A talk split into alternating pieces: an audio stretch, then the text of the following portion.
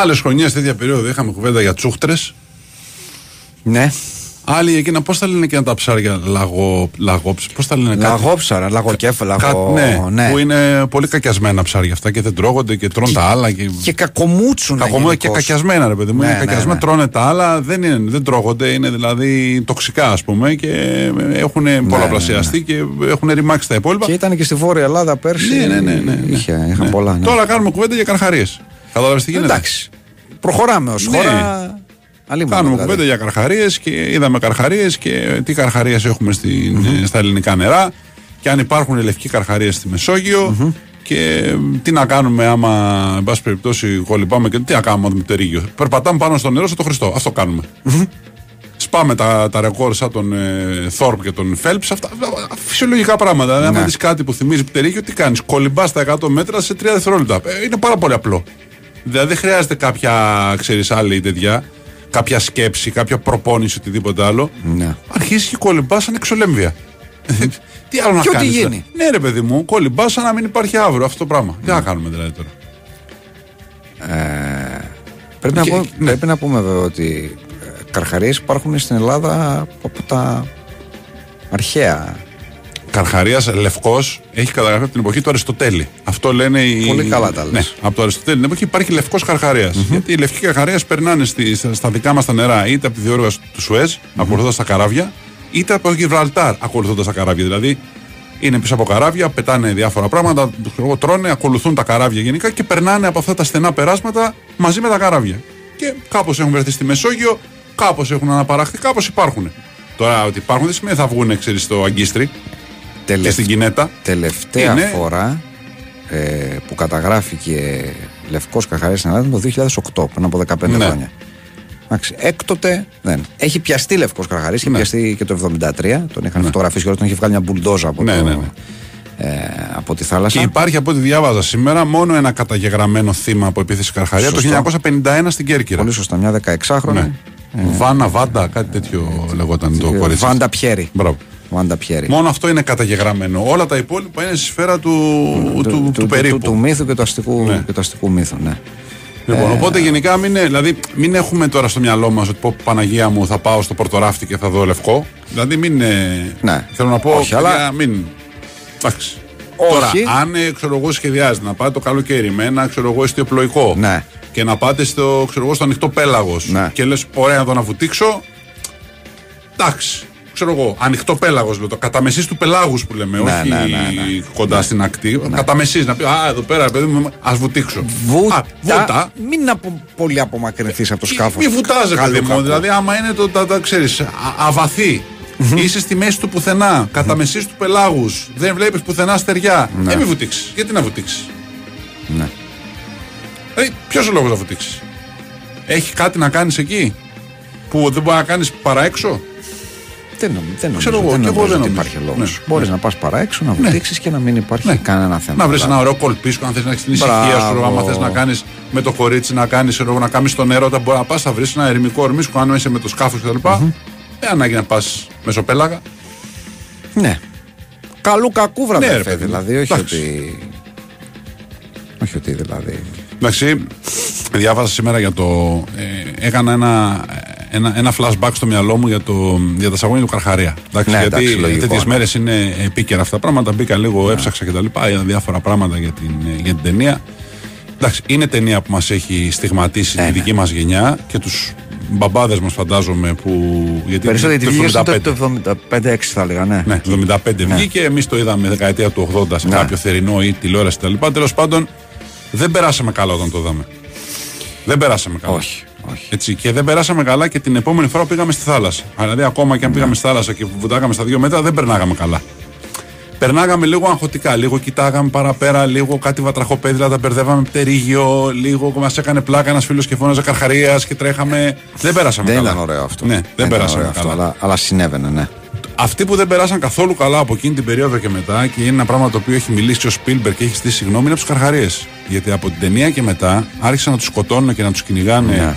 Όλα τα είδη καρχαριών, προφανώς, όχι μόνο τα, τους καρχαρίε που επιτίθεται στον άνθρωπο, δηλαδή αυτό- και το σαπουνά που λέμε, αυτό που τρέφεται Το, με το, τον πλακτόν. προσκυνητή, Ναι. τον, τον άκακο, ναι. Και όλα τα υπόλοιπα καρχαριοειδή τα οποία δεν επιτίθεται ποτέ σε ανθρώπου, φοβούνται περισσότερο τους ανθρώπους από ό,τι φοβόμαστε εμείς. Τα βγάζαν έξω, τα επιδείχνει, αν ξέρεις, καμαρωτή, ας πούμε κτλ. Τα χτυπάγανε, τα... τους κάναν διάφορα πράγματα. Είχε μειωθεί πάρα πολύ ο πληθυσμός τους ένα διάστημα, γιατί ακριβώς υπήρχε μια υπεραλίευση ούτε καν για φαγητό, ήταν περισσότερο για τη λεζάντα. Δηλαδή, α, έβγαλα ένα καρχαρία, ας πούμε. Και αρκετά είδη καρχαριών ε, απειλήθηκαν με εξαφάνιση με, με, με αυτά και με αυτά και έπαιξε ρόλο σε αυτό και η ταινία του, οι ταινίες του Spielberg, θα σας πούμε το Καρχαρία, Βέβαια, κυρίως το βέβαια. πρώτο αλλά και τα επόμενα, γιατί θεωρήθηκε πολύ μεγάλη επιτυχία ξέρω εγώ, να βγαίνουν ψαράδες και να βγάζουν καρχαρίες. Και Α, είδατε, έχουμε τις ακτές ασφαλείς, βγάλαμε του καρχαρίες, δείτε, τους ρημάξανε. Και ξέρεις, ένα πράγμα που έλεγα και το, και το μεσημέρι, ρε παιδί μου. Όλη αυτή η, η βλακεία που έχει το ανθρώπινο εδώ στο κεφάλι του, ότι εγώ πρέπει να κυριαρχώ παντού. Ε, το πρέπει έχουμε να αυτό, μπαίνω το στο έχουμε φυσικό αυτό. περιβάλλον του Καρχαρία και να του αυτό να το τάμ τυριρί. Ναι. Αν ήμασταν πλάσματα φτιαγμένα για να είμαστε στη θάλασσα, θα είχαμε, ξέρω εγώ, βράχια και λέπια. Και κάποια ουρά, ας πούμε, να την κουνάμε σαν τους γοργόνους. Δεν έχουμε. Και είναι άλλο πράγμα να κατεβαίνεις στο βυθό για επιστημονικούς λόγους, γιατί θες να μελετήσεις το βυθό, γιατί θες να βρεις, ξέρω εγώ, ε, ορυκτά, γιατί θες να βρεις πετρέλαιο, οτιδήποτε. Για, για λόγους που έχουν να κάνουν με την ε, επιστήμη, ξέρω εγώ, με την ανακάλυψη των ωκεανών, με, να βρεις είδη τα οποία μπορεί να βρίσκονται σε μεγαλύτερα βάθη, να βρεις ποιο είναι το μεγαλύτερο βάθος που μπορεί να φτάσει ξέρω εγώ, στην τάφρα των Μαριανών. Έχει μια λογική. Και άλλο να μπαίνεις εκεί που ζουν τα πλάσματα του βυθού, τα οποία είναι, ζουν εκατομμύρια χρόνια, ζουν πολύ πριν από εμάς, ας πούμε. Να εισβάλλεις, όχι να μπαίνεις. Ναι, να, να μπαίνεις, να πηγαίνεις, ας πούμε, για την πλάκα σου, να κατεβαίνεις, να μπαίνεις σε ένα κλουβί, ας πούμε, και να ενοχλείς τον καρχαρία που έρχεται και θέλει να σε φάει, γιατί θέλει να φάει. Και σε, σε βλέπει εκεί πέρα σαν φεραίρο ροσέ. Κρέμεσαι από ένα, μια ναι. παπαριά και σου λέει πάω φάω. Για μια μου, ναι. Και πηγαίνεις εσύ και πληρώνεις ένα χασμό λεφτά να μπεις σε ένα κλουβί για να πας να ενοχλείς τον καρχαρία, ας πούμε, ο οποίος είναι στο περιβάλλον του και ψάχνει να φάει. Γιατί η βλακεία του ανθρώπου, δηλαδή, να σου το πω και αλλιώς, το σκεφτόμουν τις προάλλες. Με κάθε σεβασμό στην οικογένεια, τις οικογένειες των ανθρώπων που χάσαν τη ζωή τους με το Titan στο βυθό, τι δουλειά έχουμε να πηγαίνουμε στα βάθη της θάλασσας και να βλέπουμε ναυάγια. Τι δουλειά έχουμε, δηλαδή, άλλο Τίποτα, να. περιέργεια του πλούσιου. Ναι. Θέλω να πω, έχουμε κάποια δουλειά ως άνθρωποι να φτιάχνουμε ειδικά βαθισκάφη τα οποία καμιά φορά δυστυχώς δεν αντέχουν και να πηγαίνουμε στα 3-4 χιλιάδες μέτρα κάτω από το βυθό για να κάνουμε τι; Δεν είμαστε φτιαγμένοι γι' αυτό. Το Όχι, να- Για λεζάντα είναι. ρε, θα εσύ. πει άλλος γιατί είμαστε φτιαγμένοι για να πετάμε. Μα τα αεροπλάνα, ας πούμε, τα έχουμε για γρήγορη μετακίνηση. Λέει εξυπηρετούν κάποιο σκοπό. Το να κατέβεις στο Τιτανικό, τι σκοπό εξυπηρετεί. Πραγματικά. Σου είπα την περιέργεια του λεφτά. Ναι, Τίποτα ναι. άλλο. Δεν, Ναι. δεν, δεν νομίζω ότι. Δεν υπάρχει έχουμε κάτι εννοώ. άλλο. ε, Θέλουμε να είμαστε παντού. Ξέρεις, στους βυθούς, στους αέριδες, στο διάστημα θέλουμε να πηγαίνουμε. Θέλουμε να είμαστε παντού. Σε μέρη στα οποία δεν έχουμε καμία δουλειά να βρισκόμαστε. Ναι, θέλουμε να μας θυμίζω για το κομμάτι της θάλασσας. Καταρχάς, Ναι. διότι υ- υπήρχε από πάντα η, η κουβέντα, η οποία είναι και πραγματικότητα. Σου λέει ότι κατοικούμε σε ένα πλανήτη, Ναι.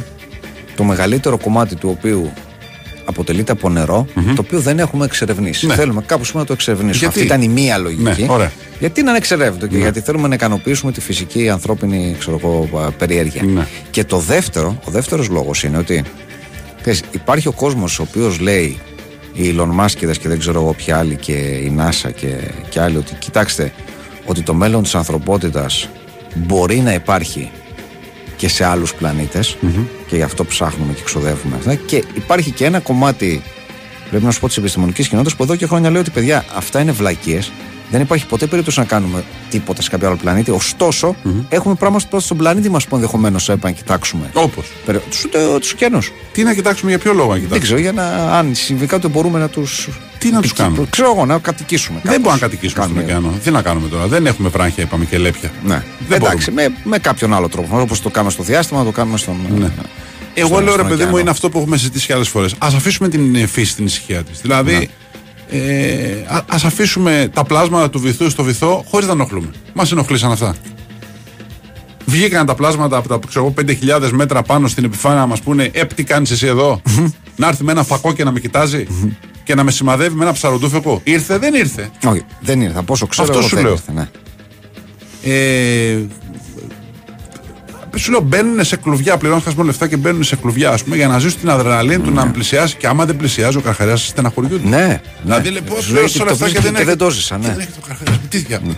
Ρίχτε ψαριά, ρίχτε. Ρίχτε αίμα μέσα. Ναι, ναι. Κουβάδες με αίμα. Ναι, ναι. Α, δεν έρχεται. Γιατί ρε γάμο πλήρωσε τόσα λεφτά. Και ξαφνικά, άμα έρθει ξαφνικά. Ναι. πως, ε, Και λες, βρε ηλίθιε.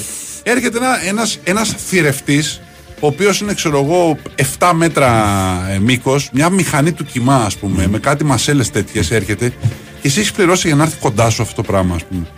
Μηχανή του κοιμά, δηλαδή σε βλέπει αυτή τη στιγμή σαν ε, Τίποτα. πασατέμπο. ε, Ναι, αυτό πασατέμπο. Και πάνε εκεί πέρα να κατεβόμαστε μέσα στα, στα πόδια της φύσης. Πηγαίνουμε στη ζούγκλα, κάνουμε σαφάρι, να ενοχλήσουμε τις τίγρες και τα λιοντάρια. Πηγαίνουμε στο βυθό να ενοχλήσουμε τους καρχαρίες. Πηγαίνουμε. Διάβασα Το, για. το διάστημα το έχουν κάνει λέει με τους δορυφόρους σκουπιδότοπο. Είναι δορυφόροι οι οποίοι γυρίζουν εκεί, εκατοντάδες δορυφόροι πάνω, οι οποίοι κάποια στιγμή, εν πάση περιπτώσει, χαλάνε, τελειώνει. Ναι, και μένουν εκεί λίγο διαστημικά με- σκουπίδια. Ναι, και γυρίζουν Ναι, ναι. γύρω-γύρω, ας πούμε, και έχουμε γεμίσει. Έχουμε κάνει σαν τα μούτρα μας σκατά και το διάστημα. Δηλαδή, τα έχουμε κάνει όλα σκατά. Ναι. Δεν μας φτάνει που κάνουμε σκατά τη θάλασσα εδώ πέρα, τη στεριά και με τα δάση, τρύπα του όζοντο, κλιματική αλλαγή. Έχουμε προλάβει να κάνουμε σκατά και το διάστημα. Δηλαδή, έξω από την ατμόσφαιρα. Είμαστε καταπληκτικοί. Φοβερό αυτό το Είμαι- πράγμα. Είμαστε καταπληκτικοί. σε αυτό. Είμαστε καρκινικά κύτταρα. Το έχουμε ξαναπεί. Το ανθρώπινο είδος είναι καρκίνος. Μολύνει ό,τι, ό,τι έρχεται σε επαφή μαζί ναι, του. ναι. Τα πάντα. Είμαστε λέλαπα. Και σου λέω τώρα, ας πούμε, ανοίγει η κουβέντα με τους καρχαρίες. Είμαι σίγουρος ότι τις επόμενες μέρες περήφανοι ψαράδες στην Ελλάδα θα βγάλουν καρχαρίες έξω. Μετά από αυτό που έγινε. Γιατί είναι μόδα τώρα. Όπου υπάρχει Ναι, καρχαριοειδή, τέλος πάντων, ναι. Ναι, μα Ναι, ναι. οτιδήποτε σου λέω. Αυτά που έχουμε, θεωρούμε καρχαροειδή είναι μέχρι και τύποι σαλαχιών στην, στην Ελλάδα. Κάποια μοιάζουν. Ναι, ναι, ναι.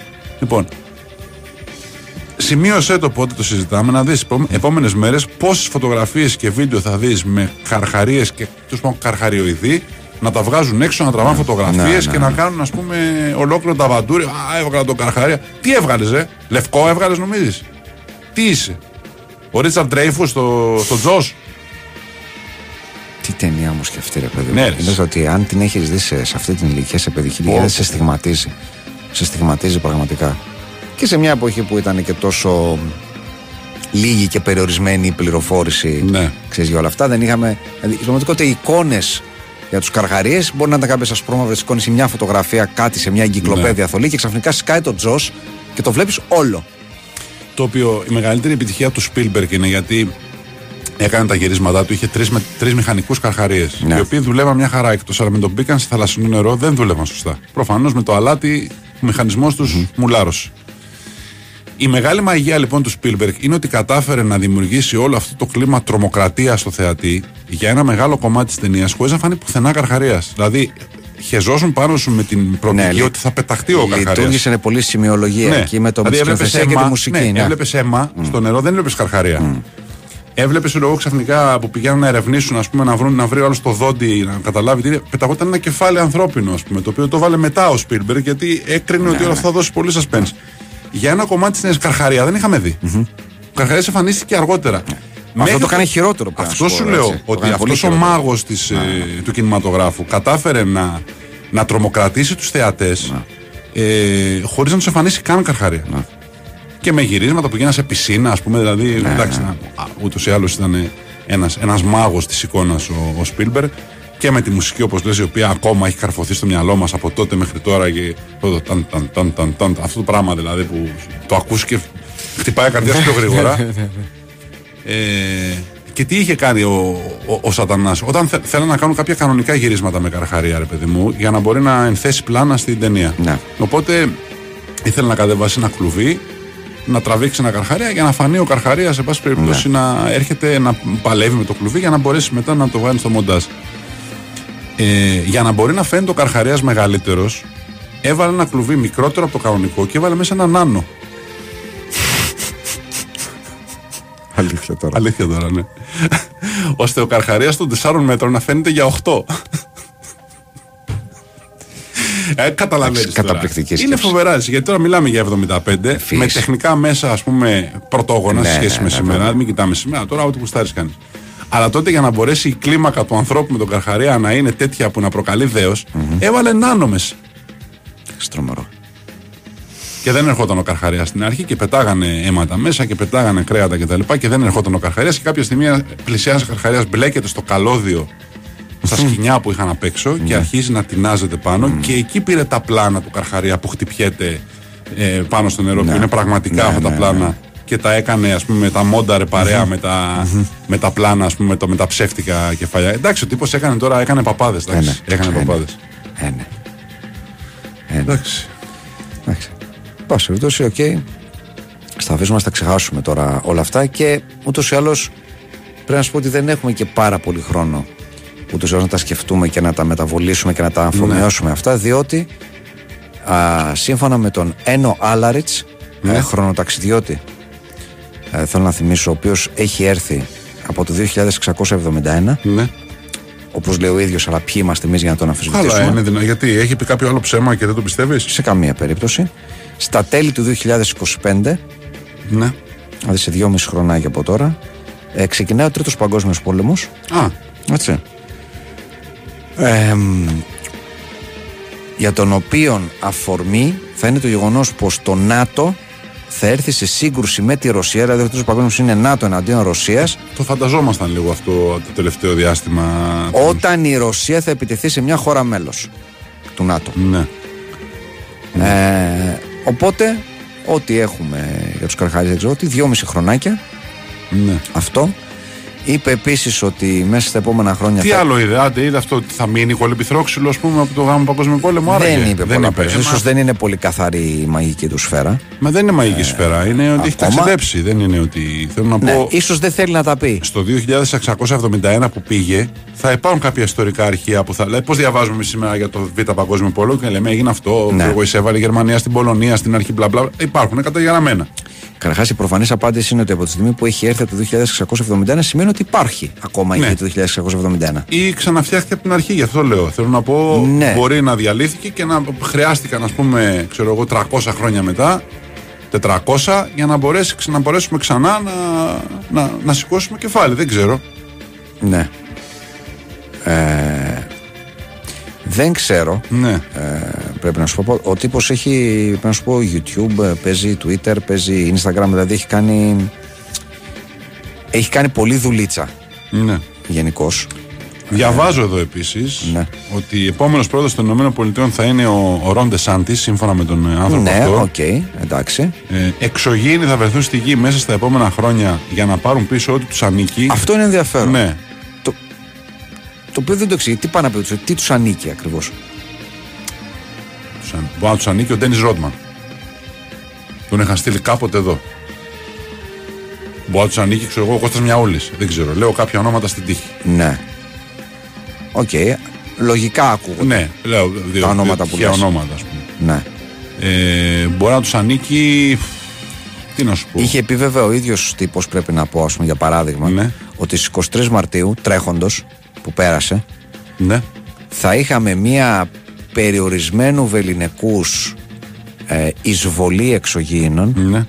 οι οποίοι θα παίρνανε 8.000 ανθρώπους σε έναν άλλο πλανήτη με σκοπό να σωθεί η ανθρωπότητα. Κάτι το οποίο δεν μπορούμε να πούμε ότι δεν έγινε. Ξέρουμε αν. ε, Όχι, δεν αυτό το λέμε. ξέρουμε. Δεν ξέρουμε. Δεν το ξέρουμε. Ναι. Είναι πολύ πιθανό να έχει συμβεί. Και να μην το. Πώς το λένε, και να μην το, και να μην το γνωρίζουμε. Μπορούμε να το αποκλείσουμε αυτό το πράγμα. Εγώ λέω όχι. Ο τύπος τέλος πάντων λέει πολλά πραγματάκια. ναι, μπορεί να πάρουν τον Χάλαντ. Εφόσον ό,τι τους ανήκει, ας πούμε. Ναι, μπορεί να πάρουν τον Χάλαντ. ναι. Και τον Νόιερ, εγώ λέω. Μπορεί να θέλουν να πάρουν. Για να του κάνουν σερβις γιατί έχουμε δει ότι έχει κάποιο πρόβλημα τελευταίο καιρό. Ο, Νόι, ο Νόιερ έχει Ναι. κάτι με το λογισμικό του, κάτι δεν γίνεται το update, κάτι δεν μπαίνει σωστά το σήμα με το WiFi από τον πλανήτη του. Έχει κάποιο θέμα. Έχει πει επίσης, ας πούμε για το 2023, να σου Ναι, πω τι είχε ναι. πει. Είχε πει αυτό για τις 23 Μαρτίου. Δεν έγινε. Ή δεν ξέρουμε αν έγινε. Δεν ξέρουμε. αν Ναι, είναι. σωστός. Είχε πει ότι στις 15 Μαου Ναι. ένα τσουνάμι ύψους 750 ποδιών θα πλήξει το Σαν Φρανσίσκο της Καλιφόρνια με πάνω από 200.000 θύματα. ναι, αυτό σίγουρα δεν έγινε. Εκτός Ναι. αν κάτι μας κρύει, έγινε και το κρύψανε. Είχε πει ότι στις 12 Ιουνίου, τώρα πριν από λίγες μέρες, Ναι. μια τάφρος βάθους 5 χιλιόμετρων θα δημιουργηθεί από ένα σεισμό 9,5 βαθμών της κλίμακας Ρίχτερ. Ούτε αυτό πρέπει να έγινε. Κάτι θα είχαμε ακούσει. Ναι. ναι. Είχε πει ότι στις 18 Ιουνίου, τώρα δά δηλαδή, πριν Ναι. από 10 μέρες, ναι. 7 άνθρωποι θα πέσουν από τον ουρανό Κάτι το οποίο δεν μπορούμε να ξέρουμε αν έχει συμβεί. Ναι, γιατί είναι και μεγάλη η γη. Θέλω να πω, μπορεί να πέσανε ξέρω εγώ, στην έρημο και να μην τους είδε κανείς. Δεν, το ξέρουμε. Και τώρα τα δύο πιο ενδιαφέροντα είναι αυτά που έχουμε ε, μπροστά μας. Τρία μάλλον ενδιαφέροντα. Ναι. Έχει κάνει άλλες τρεις προβλέψεις για το 2023. Η μία είναι ότι στις 12 Αυγούστου οι επιστήμονες θα, θα βρουν θεραπεία για τον καρκίνο του δέρματος χρησιμοποιώντας την υπόφυση ενός σκύουρου. Μ' αρέσει που είναι τόσο λεπτομερής. Ε, ρε Κώστα, δεν γίνεται αλλιώς η δουλειά. Ναι. Δεν γίνεται αλλιώς η δουλειά. Στις 3 Δεκεμβρίου έχει πει ότι θα ανακαλυφθεί βαθιά στον Αμαζόνιο ένας μεγάλος κρίσταλος, ο οποίος θα έχει τη δύναμη να θεραπεύει όλες τις ασθένειες και τους τραυματισμούς. Μιλάμε μια γκράντε πράγμα. Μάλιστα. Τώρα, όπως καταλαβαίνεις. το θέμα είναι σε τι χέρια θα πέσει Κώστα αυτός, έτσι όπως καταλαβαίνεις. Ελπίζω να πέσει σε χέρια ποδοσφαιρικής ομάδας. Αχα. Δηλαδή θέλω να πω να πιάσει τόπο, ρε παιδί μου, να Σωστό. τραυματίζεται το παίχτης. Σωστό. Να μετά από δύο μέρες, κάνει χιαστό, μετά από δύο μέρες να παίζει. Σωστό. Ε, και έχει πει επίσης ότι στις 29 Δεκεμβρίου οι επιστήμονες θα βρουν έναν τρόπο να χρησιμοποιούν βλαστοκύτταρα Ναι. για να αναπτύξουν όργανα αντικατάστασης και νέα είδη οργάνων. Μάλιστα. Εσύ που στέλνεις μήνυμα και λες λίγο παραπάνω σεβασμό σε έναν άνθρωπο που πέρασε καρκίνο στο πρόσωπο, πού δεν το βλέπεις το σεβασμό; από εμά, δεν από καταλαβαίνω. τον άνθρωπο ο οποίος κάνει τις προφητείες αυτές, πού είναι το ακριβώς το, το θέμα σου; Γιατί καταλαβαίνεις ότι εμείς δεν σεβόμαστε ανθρώπους που έχουν περάσει κάποια ασθένεια; Εμείς διαβάζουμε τις τις, τις χαζομάρες που λέει κάποιος άνθρωπος και γίνεται και διάσημος γιατί τον αναπαράγουν παντού και αυτόν κοροϊδεύουμε όπως όπως καταλαβαίνει κανείς, διότι δεν έχει πετυχέ σχέσεις ιδιαίτερες. Εντάξει. Δηλαδή, πιο έγκυρα είναι τα χταπόδια που βρίσκουν ας πούμε, τον νικητή του Μουντιάλ. Που στην τελική ανάλυση διαλέγουν και τρώνε ένα από τα δύο που τους βάζουν μπροστά, ας πούμε, του μεζέδε, παρά αυτός που έχει, βγει- έχει πει 10 πράγματα, ας πούμε, και καλά με απόλυτη ακρίβεια. Όπως λέγει κάποιος, έτσι το κάνω και εγώ. Προβλέπω ότι στις 10.30 θα πάμε σε πολιτικό δελτίο.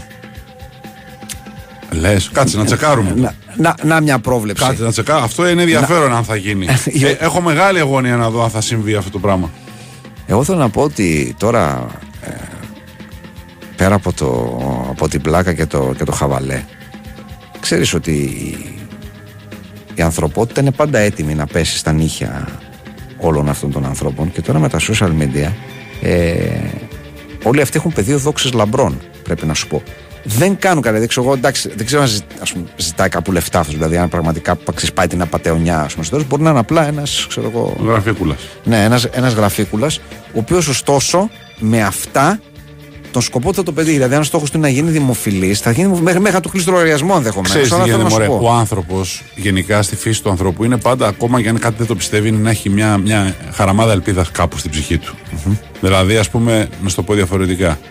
Όταν βγήκε ο Αρτέμι ο Σόρας και είπε για τα 600, ξέρω εγώ, τρισεκατομμύρια πόσα ήταν στην τράπεζα της Ανατολής που ήταν. Πώς θα τα, τα έχουμε ξεχάσει αυτά, Κώστα όμως. Είναι, είναι ιστορικά και θα έπρεπε να τα θυμόμαστε. Δεν υπήρχε μέσα μας σε όλους μας μια κρυφή ελπίδα ότι βρελέ. Όταν ήρθε ο Βλάσης ο Τσάκα εδώ πέρα. Ναι. Αγκαζέ με τους 600 δις. 600 δις. Δις, συγγνώμη. ναι. 600 δισεκατομμύρια δολάρια Ηνωμένων Πολιτειών. Ναι. Λοιπόν, όταν ήρθε ο Βλάσης ο Τσάκα, που ξέραμε τέλος πάντων ότι αυτοί οι άνθρωποι που προχώρησαν μαζί του ήταν από σε κάποιο βεστιάριο είχαν τηθεί ε, σε ήχηδες. Που το γνωρίζαμε, ας πούμε, φαινόταν. Δηλαδή είχε το ταμπελάκι από πίσω που ήταν ε, και που τον νοικιάσανε. Που ακουγόταν η φωνή. Να τα φέρετε πίσω την Πέμπτη, ε! Μην τα λερώσετε! λοιπόν, μέσα στην ψυχούλα μας υπήρχε. Βρε, λες, λες όντως. μια μια στις χίλιες. Λες να μας φέρει το Ροναλντίνιο. Θέλω να πω, καταλαβαίναμε το μέγεθος της απαταιωνίας, αλλά μέσα στην ψυχούλα μας σιγόκαιγε μία μικρή φλογίτσα ελπίδας και λέγαμε μια «Ναι, να μας φέρει σπιθίτσα, ναι. να ξυπνήσω αύριο και να είναι ο Ροναλντίνιο στην Πανάθα.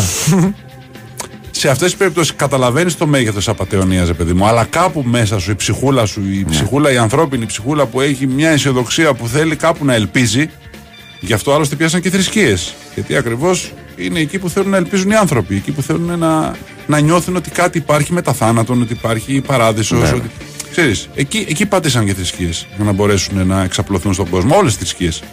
Πούλησαν κάτι σαν ελπίδα, πούλησαν οι θρησκείες στους ανθρωπου Ελπίδα, γιατριά, συγχώρεση, παράδεισο, μεταθάνατο ζωή, άλλε μετεμψύχωση. Όλα αυτά τα πράγματα χρησιμοποιήθηκαν από τις θρησκείες σαν καύσιμο για να μπορέσουν να προσελκύσουν κόσμο. Οπότε ξέρεις, η ανθρώπινη ψυχούλα πάντα έχει μια θέση στην. Ξέρεις, το καντιλάκι της ελπίδας. Ναι, βέβαια, βέβαια. Λοιπόν, και με αυτές τις σοφίες, κυρίες και κύριοι, όντως έφτασε η ώρα 10 και μισή και η πρόβλεψη του φίλου βγαίνει αληθινή. Καθώς πάμε σε δελτίο πολιτικών ειδήσεων, τραγουδάκι και επιστρέφουμε.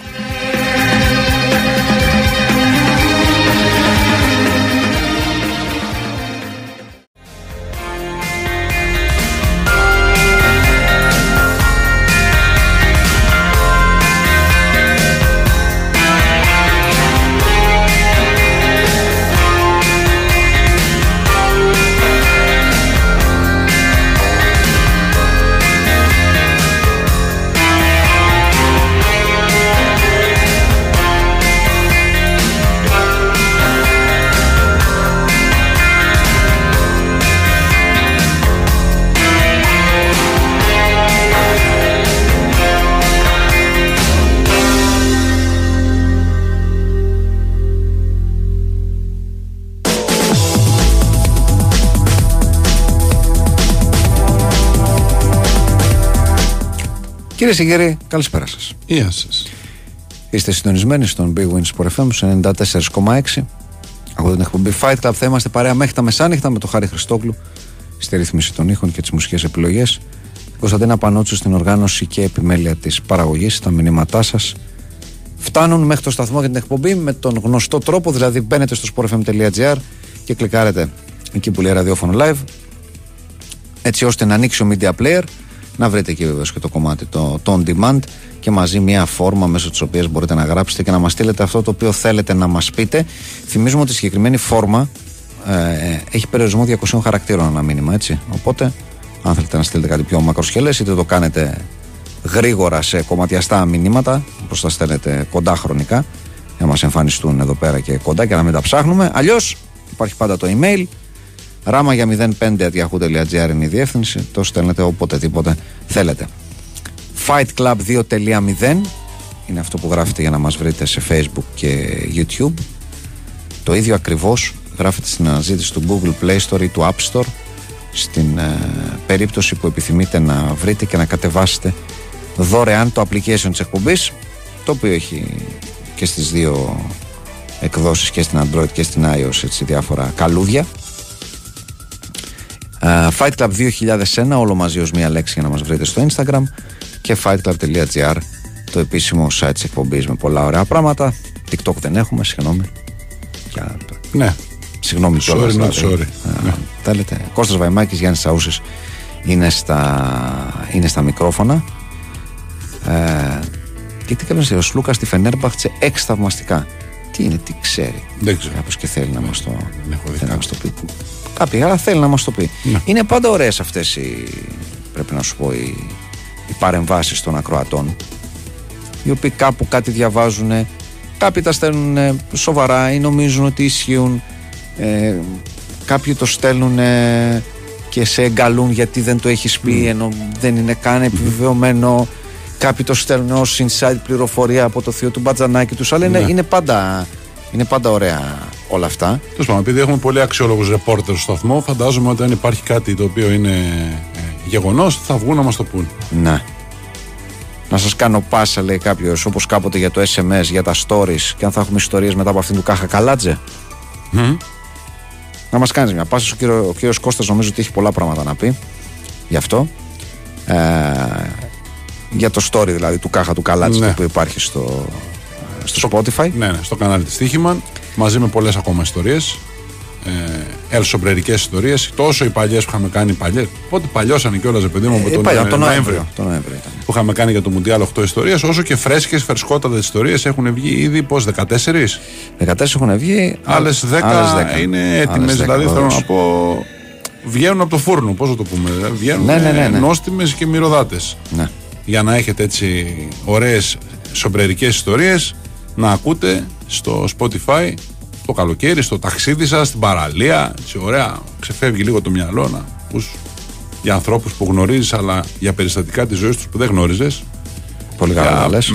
Υπάρχουν μέσα και στενάχωρα πράγματα και τραγωδίες γιατί και αυτές μέσα στη ζωή είναι και αυτές με τον τρόπο τους έχουν σημαδέψει το ποδόσφαιρο που τόσο πολύ αγαπάμε, είτε είναι ξέρω εγώ, το Χίλσπορο, είτε είναι η ιστορία του Καλάτζε που έχει μια μεγάλη τραγωδία μέσα. Πολλά και διάφορα πράγματα. Αλλά κατά βάση είναι χαρούμενες, ωραίες ιστορίες ε, που έτσι μαθαίνεις πραγματάκια που έχουν πολύ ενδιαφέρον κατά τη γνώμη μας. Αυτά. Αυτά. Έτσι είναι και εκεί μπορείτε να τα βρείτε. Λοιπόν, στο μεταξύ Ναι. ε, έχουμε διάφορα έτσι μικρά ε, ενδιαφέροντα ποδοσφαιρικά. Το ένα, Έχω ένα μη ποδοσφαιρικό που τρώγομαι όλη τη μέρα και το. Α, παρακαλώ, το άμα αναφέρω. τρώγεσαι, άμα τρώγεσαι, ναι, δεν μπορώ να σε Έχουμε- σταματήσω. Και δεν θέλω να σε σταματήσω Ε, κιόλας. έχουμε πει πολλές ας πούμε, ξέρω εγώ, ηρωνικές κουβέντες για το φίλο μας τον Παναγιώτη Τωρίλο και το πόσο συχνά εμφανίζεται στην εργασία του. Σωστά; Ναι, ναι. Ότι, εν πάση περιπτώσει, αυτά, χαχά, τα ρεπότα, τι κτλ. Βγήκε λοιπόν σήμερα μια ιστορία. Σήμερα την είδα εγώ, πρέπει να είναι χθεσινή. ναι, Με μια δασκάλα στην Ιταλία, ναι. η οποία κανονικά, σύμφωνα με τα ένσημά της, κουβαλάει 24 χρόνια δουλειάς. 24 χρόνια υπηρεσία. Οκ. Από αυτά τα 24 χρόνια υπηρεσία που θα έπρεπε να βρίσκεται στις σχολικές αίθουσες, παιδί μου, Ναι. πόσο καιρό λες έχει περάσει στη δουλειά της; Από τα 24. Από τα 24 χρόνια. Τέσσερα. Τέσσερα. Α, το... από τα 24 χρόνια λείπει τα 20. Τι λες τώρα. Ναι, λείπει Πώς τα 20. γίνεται αυτό; Λείπει τα 20. Είχε, είχε θέματα η γυναίκα, είχε, είχε κάποια θέματα. Τα θέματα έχει σίγουρα. Ναι. Ποια είναι το θέμα; Γύρναγε τέλος πάντων, καθόταν λίγες μέρες, λέγανε οι μαθητές, δεν μας ξέρει, δεν ξέρει την ήλιο, βάζει βαθμούς στην τύχη. Ξανάφευγε, ξαναγύρναγε κάποιες μέρες λιγοστέ, ξαναέφευγε. Προσωπικά θέματα, θέματα υγεία. Τέλος πάντων, κάποια στιγμή το 2017 την διώξανε. Πήγε εκεί, έκανε έφεση, λέει Μαϊωμένα, βρήκα την πιο εργατική να διώξει. Αχα. Τέλος πάντων, κάπως γύρισε προσωρινά πίσω. Όταν τελεσυδίκησε η υπόθεση, πια την, ε, τη διώξανε και απάντησε εκείνη και είπε ότι παιδιά, έχω α, ατράνταχτα στοιχεία, διάσυστα, ότι δεν είναι έτσι τα πράγματα για να υπερασπιστώ τον εαυτό μου. Και την παίρνουν τηλέφωνο από την ε, Ρεπούμπλικα την εφημερίδα. Λέει, «Ναι, γεια σας, για αυτά τα στοιχεία παίρνουμε. Σου λέει, κοιτάξτε, λέει, δεν μπορώ να μιλήσω τώρα, είμαι στην παραλία. True story.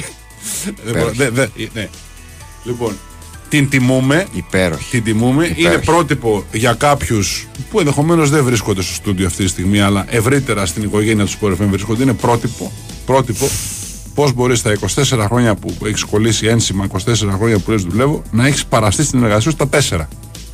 Το 1 έκτο. Τέσσερα από τα 24. Το 1 έκτο. Δηλαδή είναι σαν να δουλεύεις, παιδί μου, μια μέρα τη βδομάδα κατά μέσο όρο. Α, Ναι. Περίπου. Ναι, περίπου. Εντάξει. Μαγικό. Μα είναι. για πέροχο. Είναι μαγικό. Είναι Και μαγικό. πείτε με το χέρι στην καρδιά, ποιος από εμά δεν θα ήθελε να μπορεί να πληρώνεται για όλο το μήνα και να δουλεύει Ναι. 4-5 μέρες το μήνα; Και θέλω να πιστεύω ότι η συγκεκριμένη της πρέπει να γκρίνιαζε και για τις διακοπές της. Δεν μου φτάνουν, ότι δεν είναι αυτό, ότι δεν είναι κατάσταση αυτή. Τόσο πολύ κουραζόμαστε και τέτοια. Ναι, γιατί άμα το κάνεις, πρέπει να το κάνεις σωστά. Πρέπει να έχεις όλο, το... πρέπει να έχεις όλο το πακέτο. Μάλιστα. Στην Αμερική όλα αυτά, ε. Στην Ιταλία. Α, στην Ιταλία, συγγνώμη. Στην ναι. Ιταλία. Στην Ιταλία. Εσύ που δεν μας βρίσκεις στο App Store, γιατί Ναι. να μας βρεις στο App Store; Ενώ τι να μας βρεις στο App Store. Για, το, Για να βρει για το. για, το, για τα το, το, το, podcast. Το application. Α, το application. α, α. Νόμιζα για τα, ότι έψαχνες να βρεις τα, τα podcast τα οποία είναι στο Spotify. Ναι, Αλλά κάτι άλλο ψάχνω. προφανώς, Ναι. ναι. Τέλος πάντων, ναι. Υπέροχη κυρία, την είχα, την είχα στο, στο μυαλό μου και στην καρδιά μου σήμερα όλη, την, ε, όλη τη μέρα. Εγώ μας βρήκα στο App Store. Ναι. Εσύ γιατί δεν μας βρίσκεις; με Εγώ τι- μόλι μόλις μας βρήκα. Με τι όνομα; Fight Club 2.0. Δύο τελεία, μήπως φτάνει. Ναι, Μήπως δεν υπάρχει το 2.0, Ναι, ναι, ναι, ίσως, ναι. 2.0. λοιπόν, Όχι, ναι. υπάρχουμε κανονικά, Κανονικά. κανονικότατα. 2.0. Γιατί ανησύχησα τώρα. Όχι αυτό και που το φίλος. 2.0. Fight Club 2.0. Fight Club 2.0, Ναι. ναι. Σωστό. Ωραία. Ε, Υπάρχει ένα πολύ ωραίο θέμα τώρα, το ανέβηκε πριν από λίγο. Το έχει γράψει ο Γιώργης ο Τσανάκας Ναι. ε, για την Παρίσι Ζερμέν που αλλάζει μεταγραφική πολιτική. Αυτός είναι ο τίτλος και βάζει βάση για κάτι πραγματικά καλό. Το διάβασα τώρα στο, στο διάλειμμα. Το οποίο λέει όλη την κατάσταση πώς διαμορφώνεται πια με την έλευση του Λουίς Ενρίκε, με τους παίχτες που φεύγουν, με τους παίχτες που θέλει να αποκτήσει, το στυλ παιχτών που θέλει να αποκτήσει. Είναι ένα ωραίο κείμενο για την Παρή και το πώς όλη αυτή η πολιτική των πολλών χρημάτων και των ηχηρών μεταγραφών δεν βγήκε σε καλό και στρέφεται πια σε ένα κανονικό ποδοσφαιρικό ας πούμε μοντέλο. ναι. Όπως θα μπορούσε να έχει κάνει από την αρχή, χωρίς να θέλει να κάνει αυτές τις υπερβολές, τις χλίδες και τις χαζομάρες που δεν οδήγησαν πουθενά. Πουθενά, πουθενά. Δηλαδή Ναι. τίποτα. Ήταν μια, μια τεράστια τρύπα στο νερο Ε, έτσι έχει, έχει ενδιαφέρον πολύ ε, και με ονόματα και για τους παίχτε που ενδιαφέρεται και για ακόμα και τους δανεικούς που θα γυρίσουν και θα. Τις παρή εννοώ, δανεικούς οι οποίοι θα γυρίσουν και θα αξιολογηθούν και όλα αυτά τα πράγματα έτσι ναι. έχει πολύ ενδιαφέρον. Ε, θέλω λίγο να ρωτήσω τώρα το εξής, Ναι. γιατί περνάνε τα χρόνια και κάποια πράγματα λίγο έτσι φθήνουν. Ναι. χωρίς ίσω να έπρεπε, χωρίς ίσω να πρέπει. Ε, ξέρετε ότι ένα από τα πράγματα όταν Όταν τέλος πάντων εντάξει, μες σουρανούσαν και οι αθλητικές εφημερίδες.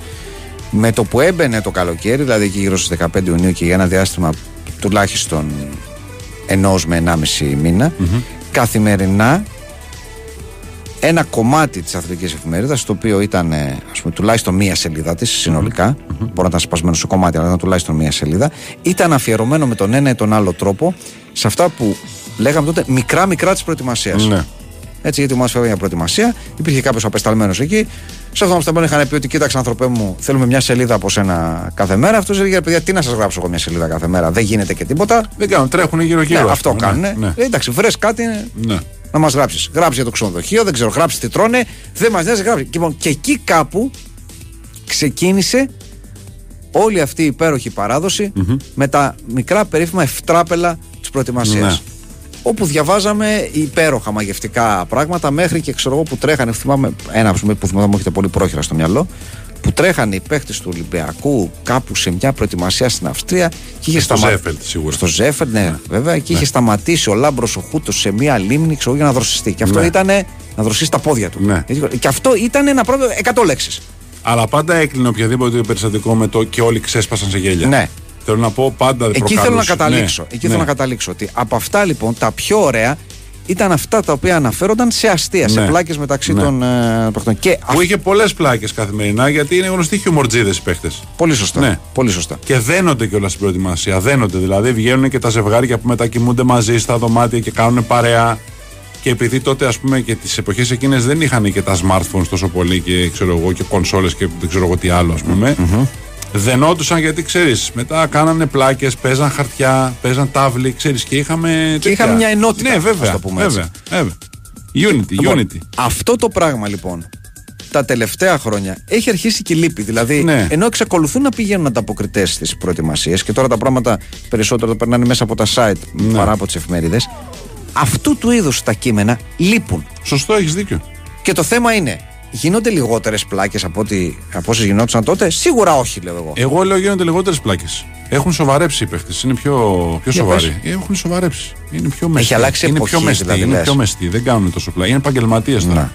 Είναι τώρα εκεί. Είναι, ξέρεις, πηγαίνουμε ρομποτικά. Δεν είναι. Ναι. Και στον ελεύθερο χρόνο καθόμαστε με ένα κινητό, ας πούμε, και είμαστε στα social και δεν ξέρω τι άλλο. Mm-hmm. Δεν υπάρχει αυτό το bonding ανάμεσα στους παίχτε. Αυτό λέω. Ναι. Και δεν ξεσπάνε σε γέλια. Επίσης τότε που ήταν αυτές οι ιστορίες, ενδεχομένως ήταν και ξέρω εγώ στην ομάδα και 15 Έλληνες. Το οποίο τι; Ε, ε, ε, ε ήταν το bonding διαφορετικό. Ναι, κάνα ναι. παρέα. Τώρα είναι, ξέρω εγώ, τρεις Σλοβαίνοι, δύο Αργεντινοί, ένας Ισπανός, ένας Πορτογάλος. Ένα... Ναι. Δεν γίνεται δουλειά έτσι. Εγώ έχω να πω ναι. ότι τουλάχιστον ένα κομμάτι της δουλειάς γίνεται. Για πες. Έρχομαι και διαβάζω εδώ και παρακαλώ να ακούσουν και οι υπόλοιποι και να παραδειγματιστούν. Πριν την έναρξη του προγράμματος, ο προπονητής του τριφυλιού πήρε δίπλα του το συμπατριώτη του και τον καλωσόρισε. Ναι.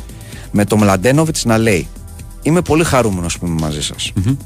Ακολούθησε το κλασικό πασίγιο που συνοδεύεται από φατούρο. Αυτό είναι το θέμα. Μια παράδοση ναι. που τηρείται με κάθε νέο μεταγραφικό αν και ο Μλαντένοβιτς πέρασε χαλαρά μέσα από το τούνελ που σχημάτισαν οι νέοι συμπαίκτες του. Και προσέξτε, τώρα αρχίζει. Ναι, βέβαια, βέβαια. Στη συνέχεια. Ναι ο Γιωβάνοβιτς φώναξε γελώντας. Ο Γιωβάνοβιτς γελώντας. Ναι. Γελώντας. ναι. Μισό λεπτό. Πού πάτε; Έχουμε νέους παίκτες και τους διεθνείς μας. Με τους πέντε διεθνείς να λένε όχι, όχι. Και τους υπόλοιπους να τους τραβούν για πασίγιο. Εκεί ο Σέρβος τεχνικός φώναξε και τον Μπερνάρ να μπει στη σειρά. Προφανώς επειδή ο Βραζιλιάνος καθυστέρησε να ενσωματωθεί στις προπονήσεις της ομάδας. Λέει απλώ πρόστιμα φά καρπαζές. Με, ναι. με τον 30χρονο ναι. να λέει γελώντας: Όχι, όχι, το πέρασα αυτό. Όχι, όχι, ευχαριστώ. Προτιμώ το Αμαζόνιο. Ναι. Λοιπόν, εντάξει, μπορεί να μην ήταν κάτι σπουδαίο. Ωραίο ήταν όμως. Αλλά ήταν κάτι. Εντάξει, αν εξαιρέσουμε το χαμογελαστό σου Γιωβάνοβιτς που είναι ναι. δύο πράγματα που σαν να βάλεις ναι. πρόταση στον υπολογιστή θα ανάψει κόκκινο από κάτω ο κορέκτορα. Έτσι. Γιατί όχι αν χάνει ορθογραφικό λάθος, αν είναι στην διαλέξη χαμογελαστός και Γιωβάνοβιτς θα βγει κόκκινη γραμμή από κάτω. Ναι. ναι. Λοιπόν. Ε, ευελπιστούμε. Ωραίο ήταν για αυτό. Περισσότερα... Ήταν, ήταν, ωραίο, ωραίο, ωραίο, ήταν, ωραίο, ήταν ωραίο. Ήταν ωραίο. Αυτό. Αυτό ήταν ωραίο και θέλουμε, θέλουμε περισσότερα τέτοια. Αυτό. Λοιπόν, όλα αυτά σε μια μέρα, κυρίες και κύριοι, που επιτέλους τελείωσε, ολοκληρώθηκε α, η μεταγραφή του Declan Rice. και όχι απλώς ολοκληρώθηκε, ολοκληρώνεται ως η ακριβότερη μεταγραφή της στην ιστορία της Premier League. Ξεπερνώντας αυτή του, του Γκρίλης, που ήταν 117 εκατομμύρια θυμίζω, διότι η συγκεκριμένη θα είναι. Ε, θυμόμαστε ότι είχε κάνει πρόταση 105 και 15. Θυμόμαστε. Ναι. Η Arsenal και την είχαν απορρίψει. Ναι. Διότι σου λέγανε ότι. ή 100 και 18, κάτι τέτοιο ήταν. Διότι σου λέει ότι τα μπόνους δεν, θα, δεν μας τα έχετε βάλει καλά και μπορεί να μην τα πάρουμε και εμείς θέλουμε περισσότερα. Ναι. Λοιπόν, δώσαν περισσότερα. Ε, τι πόνου ήταν αυτά, ξέρω εγώ. Να πάρεις και 18 εκατομμύρια αν γίνει ο πρώτος άνθρωπος που απαντήσει στον Άρη. Δηλαδή να είναι ένα πόνου συμβολέο αυτό. Ναι, μπορεί, μπορεί. Ε, και δω- έδωσε τελικά Arsenal 115 Παγκουή. παγκουί και 5 μπόνους. Ναι. Οπότε, εντάξει, κάπως έγινε η δουλειά και νομίζω τα, τα 5 μπόνους θα δώσαν για να γίνει το ρεκοράκι στην πραγματικότητα. Για να περάσουμε τα 117 του, Μάλιστα. ε, του Γκρίλης. Λοιπόν, οπότε αυτό. Και αν βάλουμε και το Havertz μέσα που θα είναι σε λίγο έρχεται. Καμιά πώ ήταν 70 Κάπου Γύρω δεν στα το 70 έχω το νούμερο θυμάμαι. τώρα, ναι. Α, όχι, ανακοινώθηκε κιόλας. Λοιπόν, ο Havertz ε, 75. Ε, κοντέψαμε τη 200 ήδη. Θέλω Ναι. να σου πω έτσι, έχει δώσει 200 εκατομμύρια ευρώ η Arsenal για δύο παίκτες. ναι. Οκ. Βέβαια στην πραγματικότητα επειδή είναι ήδη μια καλή ομάδα η οποία παραλίγο να πάρει το πρωτάθλημα πέρυσι. Δηλαδή Ναι. δεν έχει λόγο να πειράξει και πολλά δομικά στοιχεία από την ομάδα. Έχει σκοπό να βάλει ποιότητα, έξτρα ποιότητα σε θέσεις που κρίνει ο Αρτέτα ότι χρειάζεται. Σωστό. Δεν χρειάζεται να πάρει ξέρω εγώ 7 παίχτες. Χρειάζονται τους παίχτες που θεωρεί ότι θα του κάνουν τη δουλειά. Τώρα, είναι αυτοί που θα κάνουν τη δουλειά. Δεν, δεν είμαστε εμείς αρμόδιοι να το πούμε. Θα φανεί στο γήπεδο. Ναι. Είναι πολλά τα λεφτά. Προφανώς και ναι. Αλλά όταν αγοράζεις Άγγλο παίχτη από αγγλική ομάδα θα τον πληρώσεις υπεραξία. Γνωστά είναι αυτά. Έτσι. Είναι έτσι Ε, ακριβώς. φεύγει το βάρος από τις πλάτες του, ε, του Γκρίλης. Φεύγει, εγώ λέω. Φεύγει, ναι. Φεύγει γιατί είναι μεγάλο φορτίο να νιώθεις ότι είσαι η ακριβότερη μεταγραφή, ας πούμε, Άγγλου ποδοσφαιριστή ε, και να στο θυμίζουν κάθε φορά που χάνεις ένα σουτ, ας πούμε, από το ύψος του πέναλτη. Το νοιάζει, όχι ιδιαίτερα, γιατί τρέμπλ έκανε πέρυσι φέτος η ομάδα. Μια χαρά Ναι. είναι όλα. Α, όλα καλά. Ε, μέσα σε όλα τα τις, τις μεταγραφές τέλος πάντων ε, οι οποίες γίνονται δεν ξέρω αν μας διέφυγε με κάποιο τρόπο ότι ο Κώστας ο Μήτρογλου Ναι. στα 35 του ε, θα πάει να παίξει μπάλα στην έκτη κατηγορία της γερμανιας και στην Σέρπεμπεργκ μια ομάδα που εδρεύει στην πόλη Μέρς η οποία βρίσκεται κοντά στον Ντούισμπουργκ εντάξει προφανώς δεν την έχουμε ε, ξανακούσει και λίγο στενάχωρο λέω εγώ Γιατί μου ήθελε να κάνει την πλάκα του, να ξέρεις, να πηγαίνει κάπου να τρέχει λίγο να παίζει, να ξεδίνει. Κακό είναι. Δεν ήθελε να παίξει σε κανονικό επίπεδο, ήθελε να παίξει εκεί προφανώς. Είναι φίλοι γνωστοί του. Μπορεί να είναι τίποτα παλιοί του φίλοι, γιατί ε, στη Γερμανία ήταν ο θέλω να πω Μητρόγλου. πέρσι ακόμα ήταν στον Άρη και με βλέπεις Καλά τώρα ήταν στον Άρη πέρυσι. Εσύ, που έχει κόψει την μπάλα πόσο καιρό ο Μητρόγλου τώρα; Πέ- Ανήκε στον Άρη και του χρωστάνε και λεφτά. Δεν έπαιζε. έπαιξε 9 παιχνίδια Ε, Ε, θέλω να πω ήταν πέρσι, δεν ήταν Εντάξει, πριν οκ, από τρία οκ. χρόνια για να Εντάξει. βρεθεί από τον Άρη με κενό στην έκτη κατηγορία Γερμανίας. Εντάξει. Αυτό. Αυτό λέω. Α, εντάξει. Οκ. Και η εικόνα του πέρυσι ήταν η εικόνα ενός ποδοσφαιριστή που μάλλον το έχει παρατήσει σε αυτά τα λιγοστά παιχνίδια. Δεν ήταν η εικόνα ενός ποδοσφαιριστή που είναι ποδοσφαιριστής. Ε, ναι. Ναι, μπορείς να το πεις αυτό. Δεν το λέω για κακό. Εννοώ Όχι. ότι κάποιοι άνθρωποι ε, ε, αντέχουν και μένουν fit και έχουν διάθεση να παίξουν μπάλα μέχρι τα 40 τους. Και κάποιοι άλλοι τους τελειώνει. Γιατί δεν έχουν άλλη όρεξη να παίξουν σε υψηλό επίπεδο. Α, τρέχουν αυτά, προπονήσεις, προετοιμασίες, τέτοια, μου φωνάζουν να μου κάνουν γι' αυτό. Εντάξει, τι να κάνουν. Καλό είναι αυτό το πράγμα βέβαια να το διαπιστώσουν όλοι πριν τους κάνουν συμβόλαιο. Γιατί μετά τους κάνουν συμβόλαιο, τους πληρώνουν, μετά δεν τους πληρώνουν γιατί σου λέει τι γιατί να σε πληρώνω αφού δεν παίζεις. Σου λέει άλλο ναι, αλλά έχω συμβόλαιο, τότε τα λεφτά και αυτό και τιμωρίες και αφαίρεση βαθμών και όχι θα το τακτοποιήσουμε και γίνεται μετά όλο αυτό το συμπούρμπουλο που δεν είναι ωραίο. Έτσι. Έτσι ακριβώς. Τέλος πάντων, αυτά έχουν γίνει και βεβαίως ε, μέσα σε όλα αυτά είχαμε σήμερα μεγάλη παρέμβαση Alan Shearer. Πρέπει να πούμε για τον, ε, για τον Harry Kane. Θυμίζουμε ότι ο Alan Shearer έχει το απόλυτο ρεκόρ. Είναι ο αρχισκόρερ της Premier League, έτσι με 260 γκολ. Ε, ο Κέιν λοιπόν, ο Χάρη Κέιν έχει φτάσει στα 213. Ναι. Ωραία. Ε, οπότε τώρα που ακούγεται ότι μπορεί να πάει στην, στην Bayern ο Κέιν, έγραψε ο, έχει μια στήλη στο Athletic ο Άλαν Σίρερ και έγραψε ένα κείμενο μέσα στο οποίο λέει κοιτάξτε αν ο Χάρι θέλει να πάει στην Bayern θα τον πάω εγώ με το αυτοκίνητό μου Γιατί για να μην του πάρει τα ρεκόρ. τα έχουν πολύ ρε Εσύ, στην πολύ Premier. τσίπικο είναι αυτό. τα έχουν που πολύ λες ρε τώρα. στην Premier League με τα ρεκόρ Ναι. Οκ. Είναι λίγο τσίπικο ωστόσο. ναι Του τύπου να φύγει από την Αγγλία τέλος πάντων για να μείνω εγώ ως ο μοναδικός που θα έχω το ρεκόρ και που ποιος άλλος θα με πλησιάσει σιγά. Αυτός είναι ο πιο απειλητικός. Κι όμως το έχει. Μάλιστα. Κι όμως το έχει. Βεβαίως μετά ανησυχεί γιατί λέει. Βέβαια λέει το ξανασκέφτεται γιατί μπορεί να πάει και να ξαναγυρίσει. Και άμα γυρίσει και κάνει άλλα δύο χρόνια, λέει πάλι μπορεί να μου το πάρει. Αλλά εν πάση περιπτώσει, εντάξει, τώρα που μπορούμε να τον διώξουμε. Τι να, να το- να τον πάω εγώ με, το, τον πάω εγώ με το αμάξι μου. Ναι. Εντάξει, οκ. Μια χαρά. Ε, Αλλά οι βενζίνες δικές του. θα τον πάω εγώ. Αλλά βενζίνες διόδια, ε, χάρη, ε. έτσι. Γιατί εγώ είμαι και συνταξιούχος τώρα. Ενώ άλλος στα Βέβαια. λεφτά. Κατάλαβε τι γίνεται. Βέβαια. Πλάκα, πλάκα. Δεν τον έχουμε. Τον έχουμε εγώ τον έχω ξέρεις το, το, το Σίρερ πολύ. Έτσι και και όμως ο Σίρερ έχει σταματήσει το 2006. Ναι, Ναι, ναι, ναι. Έτσι. Ναι. Πολλά χρόνια. Πολλά χρόνια. Τέλος πάντων, σήμερα, επίσης, για να κλείσουμε την, την ώρα με αυτό, να πούμε ότι η Εκτελεστική Επιτροπή της UEFA ε, έχει δώσει μια συνεδρίαση και ανάμεσα στα, στα υπόλοιπα, που προχωρήθηκε ο Παπαρένας ω έδρα του τελικού του Conference League, τα μάθαμε σήμερα αυτά και διάφορα άλλα πράγματα. Ανακοινώθηκε λοιπόν η εισαγωγή ενός κανονισμού, ο οποίος θέτει ως όριο εξόφλησης μεταγραφών τα πέντε χρόνια. Ναι. Δηλαδή, ποια είναι η αλλαγή, ότι μέχρι τώρα σου έλεγε ότι όσο είναι το συμβόλαιο του παίκτη, μέχρι τότε μπορείτε να αποπληρώνετε. Και αυτά γίνανε κυρίως λόγω των περιπτώσεων του Μούντρικ και του Έντσο Φερνάντες, οι οποίοι έχουν και οι δύο κάναν συμβόλαιο με την Chelsea μέχρι το 2031 και έχει συμφωνήσει η Chelsea ότι εγώ θα σας αποπληρώνω, θα πληρώσω τις ομάδες μέχρι το 2031. Και λέει ότι δεν γίνεται τη Σαχτάρ δηλαδή και την Μπενφίκα Ναι. αντιστοιχώς, το οποίο θα ισχύσει αυτό, δεν πρόκειται να αλλάξει, αλλά σου λέει ότι δεν γίνεται αυτό το πράγμα. Είναι θέμα. Δηλαδή μπλέκει και με την αδειοδότηση και με την οικονομική βιωσιμότητα. Όσα χρόνια είναι με ανώτατο όριο τα πέντε, μέχρι εκεί θα γίνεται η αποπληρωμή. Δεν μπορείτε να πηγαίνετε να πηγαίνετε γιατί θα σας εξοφλήσω ξέρω εγώ, σε 10 χρόνια από τώρα. Από την άλλη, πόσα συμβόλαια είναι μωρέ, που είναι τόσο, το, τόσο πολλών ετών στην πραγματικότητα; Δηλαδή, πώς ακούμε, ας πούμε, το συγκεκριμένο ήταν πόσο, δεκαετές, πόσο ήταν αυτά που λες των δύο περιπτώσεων; Οκταετή, εννιαετή, Ναι. εκεί. Δεν έχω ακούσει και πολλές φορές να είναι τα συμβόλαια τέσσερα χρόνια, τρία χρόνια, πέντε χρόνια. Ναι. Στην πραγματικότητα μέχρι εκεί πάει συνήθως. Πολύ σπάνια να ακούσεις, ξέρω εγώ, του έκανε συμβόλαιο, ξέρω εγώ, εξαετές.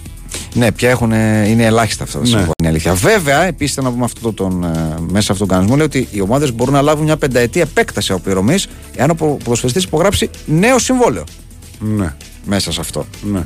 Οπότε ξέρεις. Ναι. Είναι μια που το κάναμε και μια που ανοίξαμε και το παραθυράκι. Τέλος πάντων. Λοιπόν, κυρίες και κύριοι.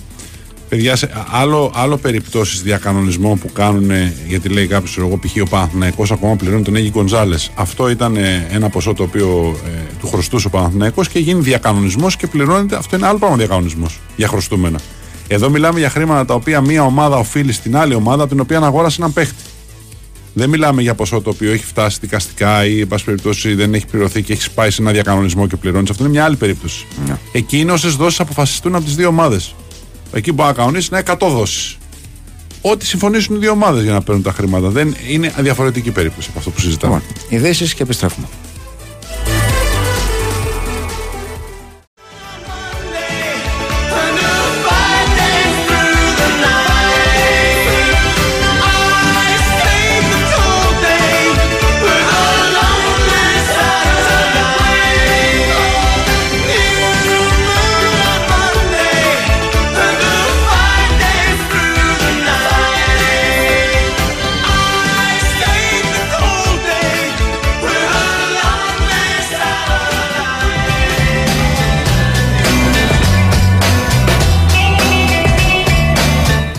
Λοιπόν, δεύτερη ώρα και έχουμε επί του πιεστηρίου που πολύ μου αρέσει να το λέω Πάρα αυτό. πολύ, ναι. Και να θυμίσουμε ότι είναι και η ιστορική εκπομπή του Μιχάλη Γαργαλάκου.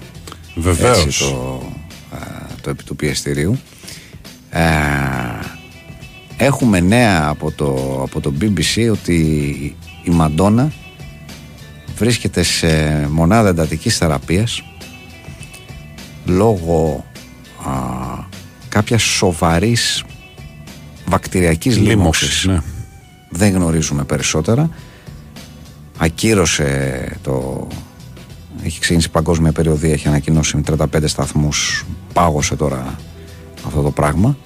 Όπως καταλαβαίνετε, θα ήταν το, το Celebration Tour. Είχε εμφανιστεί η Μαντόνα το 2020. Ε, Περαστικά να πούμε. Τέλος Περαστικά. πάντων, ναι, λέει ότι είναι η κατάσταση κάπως τέλος πάντων ε, καλύτερη, αλλά ότι βρίσκεται ακόμα στη, στη μονάδα εντατικής θεραπείας. Η Μαντόνα. Αυτά. Λοιπόν.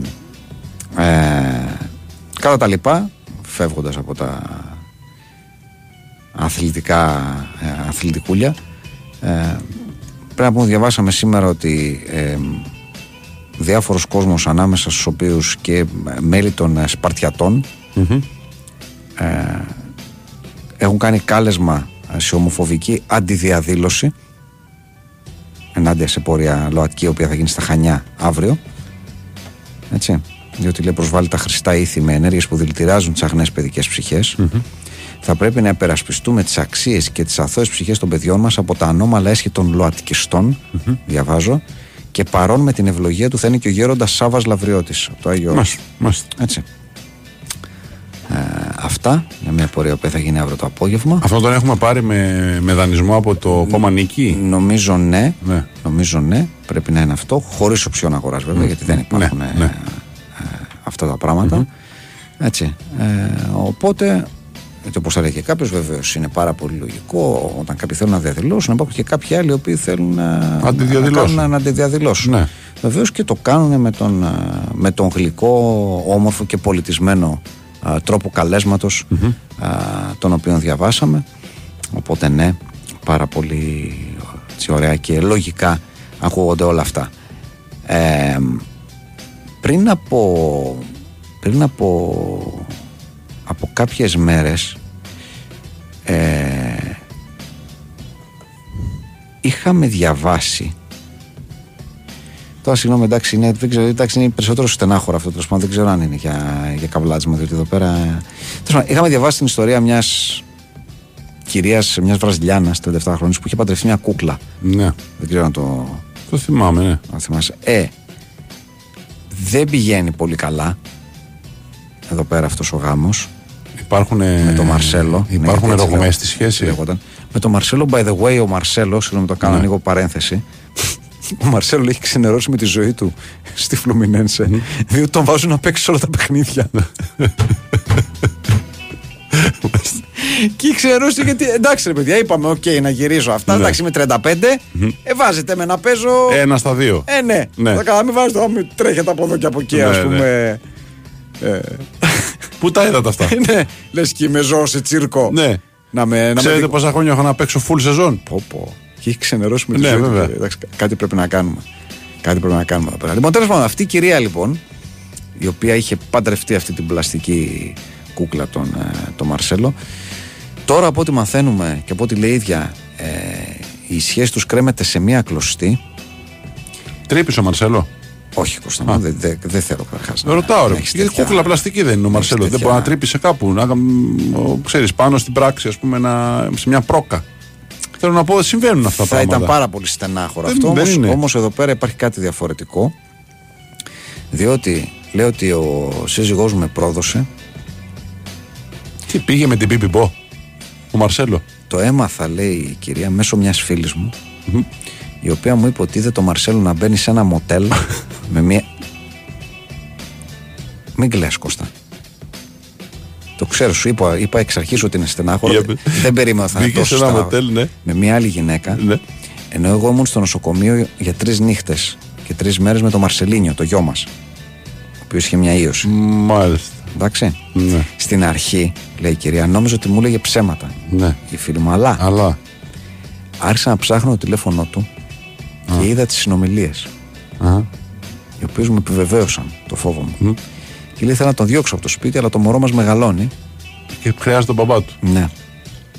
Εντάξει, τυχαία μπορεί να τον τρυπήσει το Μαρσέλο στο μπαλκόνι και ο Μαρσέλο να χαθεί στο, στον ορίζοντα. Θέλω να πω, συμβαίνουν αυτά τα πράγματα στους Μαρσέλους. Συμβαίνουν αυτά τα πράγματα στις πλαστικές Ναι. κούκλες.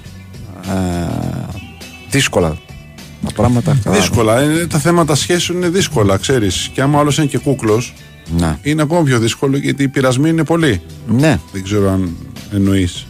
Ναι βεβαίως. Ναι. Βεβαίως και καταλαβαίνω. Και ο Μαρσέλο νοήτο από εκεί και πέρα. Ναι, πραγματικά. Εντάξει, δύσκολα, δύσκολα τα πράγματα δυστυχώς. Τι να πω. Δύσκολα. Μπερμπάτης ο Μαρσέλο.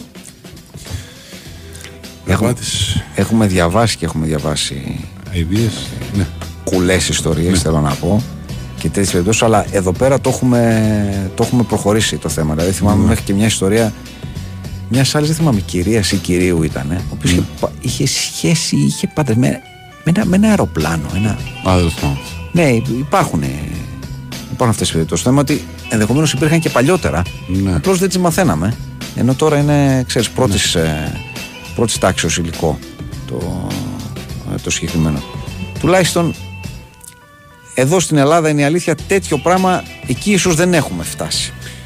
Δεν πρέπει, επειδή ζούμε σε μια εποχή που τα ονοματίζουμε όλα τα πράγματα, δεν πρέπει να ονομαστεί και αυτό ξέρω εγώ, ως κουκλοσέξουαλ ή κάτι τέτοιο. Θέλω να πω, έχουμε πια όρους και ορισμούς για σχεδόν κάθε τι το οποίο συμβαίνει στη, στη Ναι. ζωή, ας πούμε. Ναι. Στις σχέσεις, στην ερωτική ζωή, στις, ε, στα βίτσια, στα οτιδήποτε. Έχουμε και μια ορολογία. Δεν πρέπει να έχουμε την ορολογία του κουκλοσέξουαλ. Γιατί μπορεί να υπάρχουν και άλλοι άνθρωποι οι οποίοι να είναι ερωτευμένοι ή να θέλουν να παντρευτούν την κούκλα τους και μπορεί να είναι κουκλοσέξουαλ. Ωραία είναι το κουκλοσέξουαλ. Πολύ ωραίο είναι. Μα να το κατοχυρώσουμε και να γίνει και ένας διεθνής όρος αυτό το πράγμα. Ε, ναι. Ναι, θα μπορούσαμε. Ή ξέρω, αεροσέξουαλ ή κάτι μ, παρεμφερές. Ναι, θα μπορούσαμε. Ωραία. Θα έπρεπε Ναι. ενδεχομένως. Τώρα που όντως έχουμε, έχουμε μια λέξη για το, για το κάθε τι. Ε, πρέπει να σου πω δεν ακολουθώ πια. Δεν, δεν, δηλαδή δεν αντέχεται σχεδόν αυτό το πράγμα. Με τους, α, με την ορολογία. Ναι, παιδιά, στο I am Legend με το Will Smith που έχει φρικάρει και μιλάει με κούκλες. Με κούκλες, αυτό που λέμε κούκλες που είναι για τα ρούχα κούκλες, όχι τις φουσκωτές. Να πηγαίνει στα μαγαζιά που ε, ε, ξέρω, είναι μόνος του, υποτίθεται ότι έχει μείνει μόνος στη γη τέλος πάντων και πηγαίνει στο μαγαζί που είναι οι κούκλες που βάζουν τα ρούχα. Και μιλάει γιατί έχει μοναξιά, είναι μόνος του. Εκεί είναι μόνος του. Ναι. Η κυρία εδώ πέρα, πέρα από τον Μαρσέλο, υπάρχουν και άλλα, ξέρω εγώ, 4 δισεκατομμύρια άντρες γύρω-γύρω. Θέλω να πω, το Will Smith το δικαιολογείς κάπου γιατί είχε απομείνει αυτός και κάτι σαν ζόμπι που το κυνηγούσαν να τον σκοτώσουν. Θέλω να πω, έμπαινε στο μαγάζι, έπρεπε, «Ε, καλημέρα έλεγε στην κούκλα στο κατάστημα για κάπως να περάσει η ώρα του. Δεν έβρισε κανένα να μιλήσει. Καταλαβες. Λοιπόν, τώρα που είπες για κούκλες θέλω να πω κάτι σε αυτό το σημείο. Ναι. Ε, για ένα διάστημα περίπου ενός μήνα Ναι. και μέχρι πριν από λίγο καιρό Ναι. σε κοντινή μου ταράτσα Ναι. σε ταράτσα με την οποία έχω οπτική πρόσβαση Α, πολύ από ωραία. εκεί που μένω Ναι. Οπτική με γυμνό μάτι ή με κι άλλη; με γυμνό μάτι. Με γυμνό. Με κι άλλη ενισχύεται η. Ε, ναι, προφανώς. Ναι. Έχεις δοκιμάσει εννοώ; Όχι. Α, όχι, εντάξει. Όχι, δεν έχω, δεν έχω κι άλλη. Ναι. Μέχρι το zoom του κινητού δηλαδή δεν πήγαινε. Ναι, ωραία, ωραία. Παραπέρα. Ναι, ναι. Λοιπόν, είπε, μόνο, είχε, είναι μια μικρή ταράτσα Μάλιστα. στην οποία ξαφνικά μία μέρα Ναι. βλέπω Ναι. πεταμένα Ναι, ναι. κάποια μέλη από κούκλες. Μάλιστα. Αυτά μόνο. Μάλιστα. Αλλά, αλλά μέλη, δεν υπήρχε κάτι ολόκληρο. Δηλαδή Ναι. ήταν σαν να ήταν, σαν να είχες πάρει μια κούκλα από μαγαζί, την είχες Και να σου είχες βγάλει κομματιάσει χέρια, πόδια, κεφάλια, θο- Ναι. κορμό κλπ. Όλα, Ναι. ναι. και ήταν πεταμένα Ναι. εκεί. Ναι. Εντάξει. Κάπως σατανικά Ναι. εκείνες τις μέρες έβρεχε. Μάλιστα. Και πάνω στην ταράτσα, ο χώρος δηλαδή που οδηγούσε ουσιαστικά, ένα μικρό κουβουκλιάκι ας το πούμε που οδηγούσε στην ταράτσα, από πάνω είχε κεραμίδι. Ναι. Πέφτοντας λοιπόν η βροχή πάνω στα κεραμίδια και καθώς γινόταν κάτω, χρωμάτισε την ταράτσα. Ναι. Και ήταν λοιπόν, το- η εικόνα ήταν, αν έβγαινες και την έβλεπες έτσι μπαμ, ήταν κάποια κομμάτια από κούκλες τα οποία ήταν μέσα σε μια κόκκινη λίμνη. Μάλιστα. Ωραίος σχεδόν για φωτογράφηση αυτό το πράγμα που λες τώρα. Ναι. Πολύ ωραίο για Ναι, φωτογράφηση. Ναι, ναι, ναι. Και Ή για ήταν, κάνα γύρισμα, ξέρεις τύπου ρε παιδί μου, κοκκινόπουλος και τέτοια να κάνει α, το σήμα αρχής της καινούργιας του σειρα Πολύ ωραίο αυτό. απόρρισα, Ναι. είχα απορία για, Ναι, για ναι, αρκετές βέβαια, μέρες λογικό. για το, το, τι ήταν, ε, το τι ήταν αυτό. Ε, μέχρι που μία μέρα, ένα μεσημέρι, Ναι. Τελείως τυχαία πάλι, βλέπω δύο τύπους Ε, τυχαία δεν είναι. Το μάτι σου εκεί ήταν όλη μέρα. Πάνω, και όλη στη, η Ταρσικιά. πάνω, Ναι, στη- τυχαία. πάνω στην ταράτσα. Ναι. Α, εν τω μεταξύ πρέπει να πω ότι μέλη ε, προσθέτονταν και αφαιρούνταν. εκεί. Δηλαδή πάντα υπήρχαν μέλη, αλλά δεν ήταν ποτέ τα ίδια. Ναι. Δηλαδή μετά από δύο μέρες μπορεί να έχει δύο χέρια Ναι. ακόμα. Ή ένα Τρία πόδι μείον, πόδια, ναι. ένα κορμό ακόμα. Ναι, ναι, ναι. Λοιπόν. Μάλιστα. Σε κάποια φάση μου βλέπω δύο τύπους στην ταράτσα. Ναι.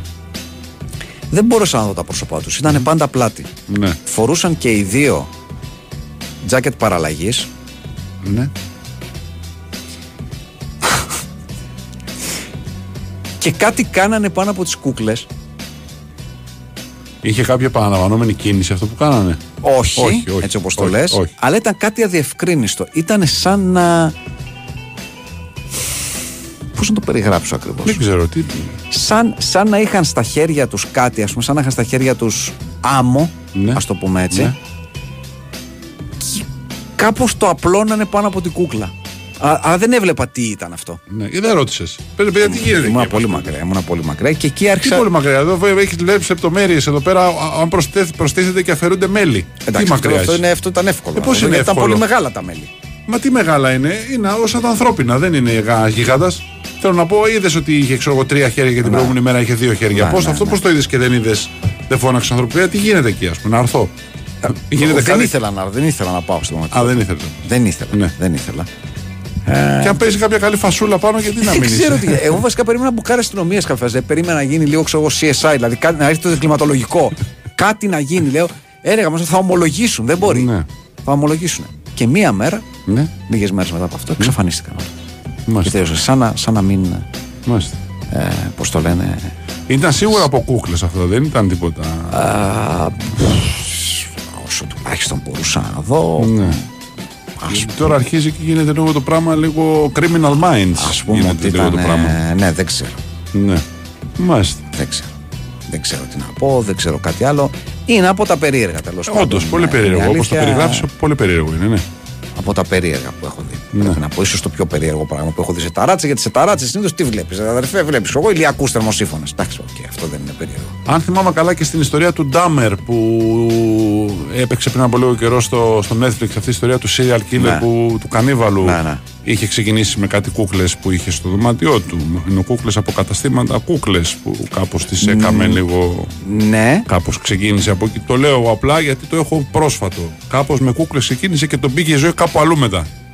Όχι Αλήθεια σε είναι καλά αυτό; μονοπάτια. Δεν τον πήγε η ζωή σε καλά μονοπάτια. Παλιομοναξιές. Ναι, όχι μόνο κα- Ε; δεν ήταν καλά μονοπάτι για τον ίδιο, δεν ήταν για τους ανθρώπους που συναντούσε στο διάβα του. Δηλαδή για τον Ναι. ίδιο πες, οι άνθρωποι τι φταίγανε, οι υπόλοιποι. Τέλος πάντων. Ναι, ναι. ναι, ναι, ναι. Ισχύει αυτό. Μάλιστα. Ισχύει αυτό με τις κούκλες. Εντάξει, υπάρχει ταινία το Μανικέν. Πάντα έτσι για Ναι. όσους θέλουν ε, αντίστοιχες Ναι, συνεφίλ ναι. ε, αναφορές για κάποιο λόγο. Ναι, Τέλος. είναι λίγο τρομακτικές οι κούκλες, θέλω να πω. Ναι, τελικά. αυτό θέλω να πω. Είναι Ρε, παιδί λίγο μου. τελικά τρομακτικές. οι κούκλες με έναν τρόπο είναι τρομακτικές. Δηλαδή, ακόμα και όταν τις βλέπεις καθημερινά, περνάς σε ένα βόλτα από κατάστημα και δεις μια κούκλα έτσι Ναι. σκέτη, δεν είναι θετικό το. Το συνέστημα. Το συνέστημα ναι, δεν είναι θετικό. Θυμάμαι τώρα, δεν, δεν, δεν μπορώ να θυμηθώ αν ήταν από εκείνη την εκπομπή που έχουμε, που, που έχουμε πει την παλιά της της ΣΕΡΤ πριν από πολλά χρόνια που είχε αυτό το τρομακτικό με αυτό που γύριζε και Το κάταγε την παρασκήνιο, κάμερα. λες. Ναι. Δεν θυμάμαι, μπορεί να ήταν σε αυτή την εκπομπή ένα θέμα που είχε, το θυμάμαι ακόμα, το είχα δει πιτσιρικάς. Ναι. Ήταν ένας κύριος, ο οποίος ήταν ζωντανή κούκλα σε μαγαζιά. Οχ, Πήγαινε δηλαδή στο μαγαζί και έμενε ακίνητος ώρες, ώρες ακίνητος σε μαγαζιά. ναι. Πώς είναι ρε παιδί μου αυτοί που τους βλέπεις εγώ στη Ράμπλα, στη Βαρκελόνη που κάνουν τα γάλα. Αλλά αυτός έκανε Ναι. κούκλα. Δηλαδή ήταν κούκλα, έμπαινε στο μαγαζί, στη βιτρίνα του μαγαζιού, έμενε ακίνητος για πόσες ώρες, δεν κουνιόταν καθόλου. Και έλεγε, ας πούμε, ότι το πρόβλημα, το μόνο πρόβλημα είναι ότι επειδή ξέρω εγώ κρατάω τα μάτια μου ανοιχτά ή οτιδήποτε άλλο, τρέχουν δάκρυα και μπορώ να λεκιάσω το ρούχο που φοράω. Από το δάκρυ που μπορεί να τρέξει. Ναι. Ξεραίνεται το μάτι, δεν ανοίγει το μάτι. Ήταν σου λέω ακίνητος, ακίνητος ο άνθρωπος. Οκ, Γιατί το έκανε αυτό το πράγμα; Δεν θυμάμαι το, θυμάμαι ότι ήμουν μικρός και με είχε τρομάξει πάρα πολύ αυτό το πράγμα. Ότι είναι ένας άνθρωπος ο οποίος είναι, ας πούμε, μια ανθρώπινη κανονική κούκλα μαγαζιού.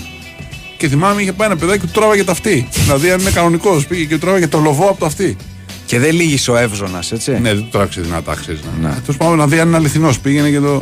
Και Ήταν πάρα πολύ τρομακτικό ότι είναι ένας άνθρωπος. Και όποτε πέρναγα μετά από μαγαζιά που είχαν κούκλες, πάντα κοίταγα να δω μπας και κουνήσει κανένα μάτι και με γυρίσει, με κοιτάξει κάτι. Α, Και τι να κάνεις την κούκλα σε μαγαζί; Ναι, γι' αυτό λέω. Γιατί Ε, να κάνεις ε, την κούκλα σε Τι μαγαζί; να έκανε αυτό. Δεν ξέρω. Δηλαδή τώρα θέλω να γιατί. πω το να κάνεις την κούκλα σε μαγαζί και ανά ένα τέταρτο διαφημίζοντας κάποια ρούχα να αλλάζει στάση και να σε βλέπει. Ότι το, αυτό το καταλαβαίνω. Ναι. Το να μπαίνεις σε μια βιτρίνα και να μένει ακίνητος, Δεν ξέρω. τι το καταλαβαίνω. Δεν ξέρω κι εγώ γιατί το έκανα αυτό. Δεν μπορώ να το καταλάβω. Δεν ξέρω. Μπορεί να άλλαζε ανά κάποιες ώρες να άλλαζε ρούχα και δεν ξέρω τι να σου πω τώρα. Τι βρίσκω κάποιον άλλο λόγο για να το κάνεις αυτό το πράγμα; Ναι, αν δεν αλλάζεις ρούχα, δεν βρίσκω κάποιον άλλο λόγο. Και ναι, η, η, πώς το λένε, η, η μουσική του παρασκηνίου ήταν όντως στοιχειωτική. Μουσική και αυτό που γύρναγε με την κάμερα που αναβόσβηνε. Ναι, ναι, ναι. Που γύρναγε σαν καμεραμάν που γύρναγε έτσι μπροστά και μας κοίταγε και αναβόσβηνε να έβγαινε ένα φως μέσα από την κάμερά του. Πολύ, πολύ τρομακτικό. Πολύ τρομακτικό. Ναι, είναι αλήθεια. Όχι ο κούκλα του Σατανά, ρε παιδιά. Όχι ρε παιδιά. Θα πω η κούκλα Όχι του ο Σατανά- Τσάκη. Η κούκλα του Σατανά μας θυμίζει το μεγάλο ψευδόνιμο η κούκλα του Σαγανά. Ναι, Έτσι. σαφέστατα. το οποίο. Το οποίο ναι. Εντάξει. Ναι, παιδιά, ναι, θυμίζει λίγο Silent Hill αυτό το πράγμα. Ναι. Ε, εσύ που είχε τον Αγκαλίτσα από όταν του φύγεις ανάβει το κεφαλάκι του γιατί δεν φοβάμαι. Πάτροκλο ετών 47. Και εγώ είχα αγκαλίτσα μικρός, θέλω να το πω αυτό το πράγμα. Ο Αγκαλίτσα ήταν πολύ δημοφιλής και νομίζω υπήρχε και ένα αντίστοιχο. Αγκαλίτσα Μελισάκη. Υπήρχαν δύο παραλλαγές. Ναι, ο Αγκαλίτσα δεν- ο κανονικός και ο Μελισάκη. Μία που λέγαμε Παταπούφα δεν ήταν ένα αντίστοιχο. Αντίστοιχο, ναι, αλλά ο, τον Αγκαλίτσα τον έσφυγες και τον έπαιρνες αγκαλίτσα και άναβε. Ναι. Γιατί δεν υπάρχουν τώρα αυτά. πια; Ε, υπάρχουν νομίζω μου, υπάρχουν. Απλά δεν είναι τόσο δημοφιλή γιατί τα παιδάκια πια έχουν πιο εξελιγμένα παιχνίδια. Τι να σου πω. Ο Αγκαλίτσα ωραίος, ωραίος. Ναι. Βλέπω ότι μια χαρά υπάρχει αγκαλίτσα Μελισσάτη και είναι από τη σειρά ε, Φωτεινούλιδες. Πολύ ωραία. Βλέπω. Υπάρχει ακόμα μια χαρά. Ο Μα αγκαλίτσας ήταν και ωραίο το όνομά του, ρε, ο Αγκαλίτσας δηλαδή. Τι πιο γλυκό, ας πούμε, για να χαρίσει ένα παιδάκι. Το πάρεις έναν Αγκαλίτσα. Ναι. Ωραίο, είναι ωραίο. Είναι όντως. Υπάρχουν πάρα πολλοί, βλέπω. Φωτεινός αγκαλίτσα. Φωτεινός αγκαλίτσας από τη δεκαετία του 80 μέχρι σήμερα. Ε, υπάρχουν οι διαφημίσεις αντίστοιχα που μπορείτε να, μπορείτε να δείτε και πολλούνται και παλιοί συλλεκτικοί αγκαλίτσες με λυσάκια Ναι. φωτεινούλιδες έχω να πω. Μάστε, μάστε. Μπράβο. Όχι, είναι ωραίο. Πολύ ωραίο. Είναι ωραίο, είναι πολύ ωραίο για τα, Για τα παιδάκια. για τα παιδάκια Ναι. το συγκεκριμένο. Ελπίζω να μην φαίνεται τώρα λίγο τρομακτικό. Θα μου πεις γιατί να είναι τρομακτικό. Όχι, ο Αγκαλίτσα είναι Ό,τι- πολύ γλυκιά φυσιογνωμία. Ναι, δεν έχει ό- ό,τι τίποτα. φωτίζει θέλω να πω. Όχι, όχι. Καλό είναι για τα παιδάκια. Όχι, μα έπρεπε να τον πιέσεις πολύ συγκεκριμένο τρόπο από τα πλάγια, από τα πλευρά του για να ανάψει. Δηλαδή δεν άναβε εύκολα. Α, ναι. Α, δεν το θυμάμαι ναι, αυτό. ναι, δεν άναβε εύκολα. Ξέρεις ότι τον ακουμπά και άναβε, οπότε να σκιαχτείς. Από ότι είχες, συ- είχε και challenge, ας πούμε. Ναι, λίγο. είχε συγκεκριμένη διαδικασία για να ανάψει. Άρα δεν άναβε από μόνος του, ξέρεις, να, να πεις από που άναψε μόνος του, αγριεύτηκα, ξέρω εγώ το παιδάκι. Έπρεπε να το ζουλήξει εκεί για να ανάψει. Μάλιστα. Σε βοηθούσες στον ύπνο σου εσένα ή απλώς τον είχες φετίχ; Όχι, το, δεν με βοηθάει. Τον είχα εκεί πέρα, ξέρω εγώ, δίπλα στο κρεβάτι, ξέρω, πάνω στο μαξιλάρι, κάτι τέτοιο, έτσι, σαν παρεούλα. Ναι. Και τη θυμάσαι την παταπούφα, έτσι ήταν. Το θυμάμαι το, ναι, την πατώ παταπούφ, ναι. Ήταν το. Αλλά ήμουνα ε, του Αγκαλίτσα εγώ. Ναι. ε, φαν. Εντάξει, ο Γκάλιτσα ήταν, ήταν πιο γλυκός. Ναι, ναι, ήταν, ναι. Τους σπιρτούλιδες σου θυμάσαι; Ναι, με. Ε; Πιο παλιά ακόμα. Ναι, οι, ναι. οι σπιρτούλιδες, οι οποίοι ήταν κάτι με πολύ μικρά κουκλάκια που ήταν μέσα σε κουτί από σπίρτα Ναι. της, ε, της Ελγκρέκο και ήταν τίποτα, τόσο δούλια. Ήταν Ναι. δηλαδή για. Ε, για, για μωράκια. ναι.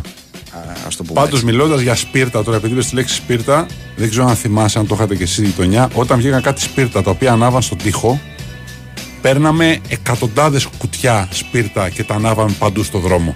Ήταν κάτι σπίρτα που δεν ανάβαν πάνω στο σπιρτόκουτο, σε αυτήν την ειδική επιφάνεια που έχει το σπιρτόκουτο. Ναι. Είχαν βγει κάτι σπίρτα, δεν θυμάμαι, ήταν Αμερικάνοι ή κάτι άλλο, τα οποία ανάβανε, τα έτριβε στον τοίχο το σαγρέ στον δρόμο και ανάβανε. Τα έτριβε στο τούβλο και ανάβανε. Τα έτριβε στο πεζοδρόμιο και ανάβανε. Δεν χρειαζόταν ειδική επιφάνεια του σπιρτόκουτου για να. και παίρναμε δεκάδες πακέτα καθημερινά και τα ανάβαμε έτσι γιατί μας είχε κάνει τρομερή εντύπωση με τα σπίρτα που ανάβαμε παντού. Τι λες τώρα, δεν το Στο θυμάμαι. παπούτσι, ας πούμε, από κάτω, αν είχε η επιφάνεια του παπουτσιού από κάτω ήταν τραχιά, Ναι. το έκανε στο παπούτσι. Πώς βλέπεις ταινίες Αμερικάνικες που κάνει σ- και ανάβει το σπίρτο παντού; Αν έχεις δει ταινίες παλιές, ας πούμε, Αμερικάνικες που άλλος ανάβει το. στο δόντι που κάνει Αχα. και ανάβει το σπίρτο Δεν έτσι. το θυμάμαι, αλλά ακούγεται πάρα πολύ ωραίο. Πάμε σε αυτό.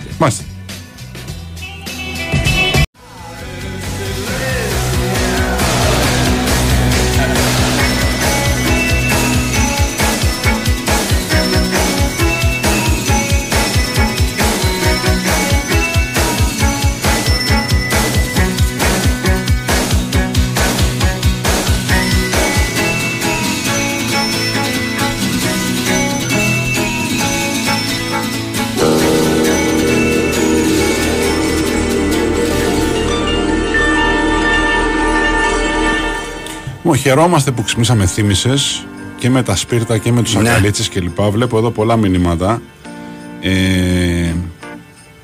λέει κάποιος, Εμένα με τον αγκαλίτσα μου έρχεται η φάτσα του Νίκου Πα- Παπαναστασίου. Δεν καταλαβαίνω το γιατι Ε, κύριε Κώστα, είμαι και εγώ αγκαλίτσας. Θέλετε να με πάρετε αγκαλίτσα να ανάψει το κεφαλάκι μου; Χόρχε Τσι Μπουκάι, 1,94, 105 κιλά, 41 ετών. Α, ο Αγκαλίτσα ήταν νομίζω και ταινία με Νίκο Παναστασίου ενδεχομένως Ναι. γι' αυτό. Ναι, Μάλιστα. ναι, ναι. Ωραία, ωραία. Ε, υπάρχει και τώρα αγκαλίτσας λούτρινος χωρίς να ανάβει. Λέει: Έχει κράτ στα χέρια του για να κολλάει όταν σε παίρνει αγκαλιά και καλά η κόρη μου λέει: Έχει τέσσερις, λέει ο Μάρκος. Α, και καλό αυτό, αλλά άλλο πράγμα από το, από το να ανάβει. Ο Ρόρι λέει αρχές δεκαετίας 90 κρεπερή μαριονέτ στην Ιπποκράτους, μαριονέτες παντού. Είχα ραντεβού με υποψήφιο σε τεμάκι σε double date. Κάθισα μισή ώρα και έφυγα. Προφανώς φτιάχτηκε ο άνθρωπος και, και έφυγε. Ε, μ, την εποχή, ναι, μας το λέει και ο Τραγανός Δέλλα, όταν είχε βγει ο Αγκαλίτσα Μελισσάκη και ο Νίκος Παναστασίου είχε πρωταγωνιστεί στο μόνιμο έπος ο Αγκαλίτσα, μάλιστα. Ο Ζήμι Χέντριξ λέει: Συγγνώμη, για να τα γκρουπάρω λίγο. Λέει: Έχω μεγαλώσει με ευχούλιδε και με τα σπίρτα πάρα πολύ. Λέει Ναι. κάποιος εκείνα τα σπίρτα ήταν σε κουτί σαν τσέπη από τζιν πράσινο ή μπλε που λέει ο Γιάννης από κουκάκι. Αμερικανιά λέει το άναμα σπίρτου στο, στο σκαρπίνι. ε, Κάποιος λέει για την ε, Τεχνόπολη για την έκθεση Vintage Ναι, Toys. έχω πάει. Πολύ Ναι, ωραία. πάρα πολύ, Πολύ ωραία. ωραία. Ε, πολλοί που είχατε ε, αγκαλίτσα, ε, όπως ο Μπουζοπλατινή εντών 49, ε, λέει κάποιος. Ε, τα σπίρτα ήταν χρωματιστά σε πλακές συσκευασία. Παίρναμε χιλιάδες, ανάβαμε κάτω από τις Μάρτινς στι Αρβίλες. Πήγαινα γκράβα σχολείο, γινόταν χαμός. Ναι, ε, τα σπίρτα αυτά, εσείς δεν τα είχατε στην κοινωνία σου, λέω εμείς. Ε, ε, όταν τα ανακαλύψαμε, παίρναμε. Σου λέω, Ναι, ναι. άπει- όσα είχε ρε παιδί μου το, το ψιλικαζίδικο. Κάναμε αυτή τη δουλειά. Περνάγαμε από τείχους και ανάβαμε σπίρτα, τίποτα άλλο. Χαρίλα- Πώ να καπνίζουμε τότε. Ναι, ο Χαρίλαος λέει τα σπίρτα ήταν κερωμένα και το άναμα στο τακούνι της Western Bottas μετά του άφιλτρου Lucky Strike έδινε πάρα πολλά credit στον έφηβο της εποχής. Ή έτσι Σε νόμιζε ο σχέση με τον έφηβο. Έτα, ναι. Ε, ένιωθε ότι κάνει κάτι πολύ Ναι, σπουδαίο, ναι. Κύριε Κώστα, θέλετε να έρθω από το σπίτι σας να αγκαλιάσετε σφιχτά τον αγκαλίτσα βόα αμαζονάκι μου; Να σας φίξει και αυτός τρυφερά και να λουστεί με φως όλο τον γκίζι. Πατατουάκο, γητευτής Αμαζονίου και περιχωρών. Είμαστε για την κουβέντα που κάναμε στην αρχή για, τα, για τους καρχαρίες, λέει ο Τζίτζι Μπεκάκη. Του δίνεις γροθιά στο ρίχο, ρε παιδιά, γνωστά Ναι, ναι, πράγματα αυτά. γνωστά. Μμμ. γνωστά. Το Ένα- τραγούδι που έπαιξε 11.30 ήταν το Midnight Oil, το Dead Heart. Για σένα που ρωτάς. Ναι. Ε, Ακροατής λέει: Παιδιά, έχω δει σκυλόψαρο στα δύο μέτρα. Θα σεβεστε Είμαι 25 ετών και έχω άσπρες τρίχες. Είμαστε. Ε, όχι, παιδιά, αυτό που λες υπήρχε και κλανίτσα, τον θυμάστε; Όχι. Εγώ προσωπικά δεν το θυμάμαι. Ναι. Δεν μπορεί να υπήρχε ο κλανίτσας, δηλαδή να υπήρχε ο αγκαλίτσας και ο κλανίτσας. Συγγνώμη κιόλας. Ο Γιάννης το κουκάκι λέει: Μια άλλη ταινία που έκανε κακό σε ζωή ήταν το Η ληστεία με τα ντοπερμαν διότι αυξήθηκε η ζήτηση για τη ράτσα. Με αποτέλεσμα το, τα κοινοτροφία έκαναν αιμομηξίε και χάλασε φιλί. Δεν, δεν, δεν ξέρω Ούτε αυτή την εγώ, ιστορία αν ούτε ισχύει. Εγώ. Άλλος φίλος λέει ότι ο μεγαλύτερος μύθος που υπάρχει όσον αφορά τα πυράγχας, υπάρχει μόνο ένα είδος πυράγχας που έχει επιτεθεί σε θηλαστικά και αυτά τα κάποια μικρά τσιμπήματα, δεν υπάρχουν θάνατοι. Ναι, δεν έχω. Λέει.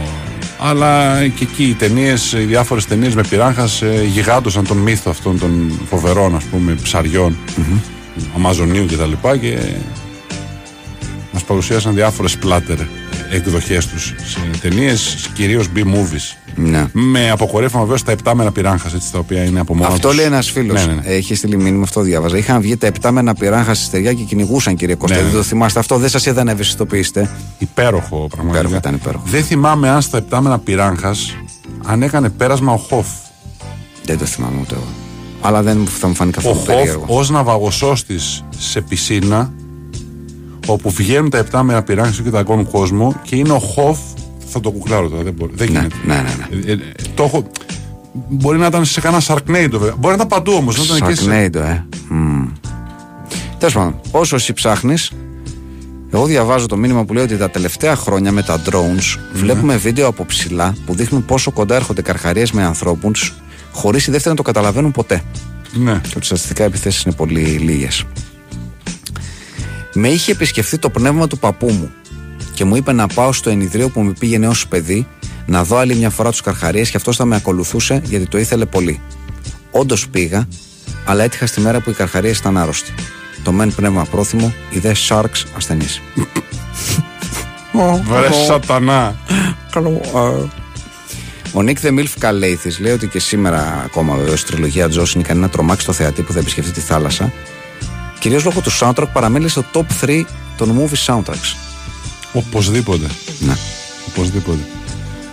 Θέλω να πω ότι εμένα η πιο κοντινή μου επαφή με, με Καρχαρία ήταν στο, στο ενιδρίο της Βαρκελόνης, στο Aquarium, το οποίο είχε καρχαρίες μέσα και είχε και ένα σημείο μέσα στο ενιδρίο που ήταν το γυαλί από πάνω σου, ας πούμε, και ουσιαστικά ο Καρχαρίας περνούσε από πάνω σου και τον έβλεπε έφερε στην κοιλιά του την ώρα Ναι. που πέρναγε. Ναι. Το οποίο ήταν πολύ ψαρωτικό, πολύ όμορφο Ναι, ενιδρίο. Όταν είχα πάει εγώ ήταν κάτι πολύ εντυπωσιακό. Ναι. Βεβαίως.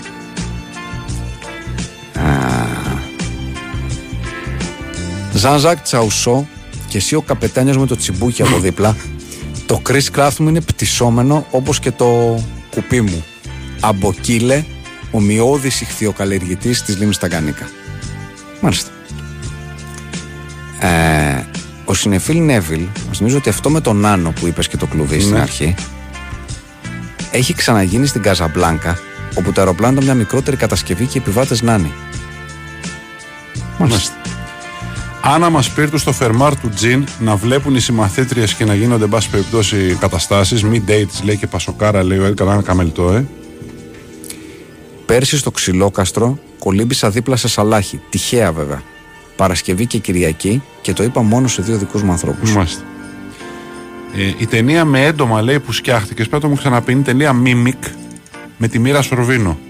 Μίμικ, κάτι μου Mimic θυμίζει. με κατσαρίδες ε, τέλος πάντων οι οποίες εξαπλώνονται παντού και μια τεράστια κατσαρίδα μετά η οποία είναι περίπου σε μέγεθος ανθρώπου και περπατάει στα δύο πόδια. Ίσως ότι πιο συχαμερό έχω δει. Ε, Δηλαδή, ακόμα και αν είσαι άνθρωπος που δεν φοβάσαι κατσαρίδες, είναι μια βαθιά συχαμερή ταινία το Mimic. Ναι. Το αστείο είναι, λέει ένας φίλος, ότι με τη φράση για να ευημερεί η φύση πρέπει να την αφήσουμε στην ησυχία της. Ναι. Τελειώνει το Jurassic Park 2 από τον Spielberg. σω ένιωθε ενοχές για τους καρχαρίε. Μ, Μπορεί. Μπορεί. Μπορεί. Α, είμαι ένας από τους 8.000. Όταν ήρθαν να με πάρουν, νόμιζα ότι ήταν επιπτώσεις από τη μουσική του Τάκαρου. Τέλος πάντων, είναι μια χαρά εδώ, λέει ο Τάσος από την Ανδρομέδα. Ναι.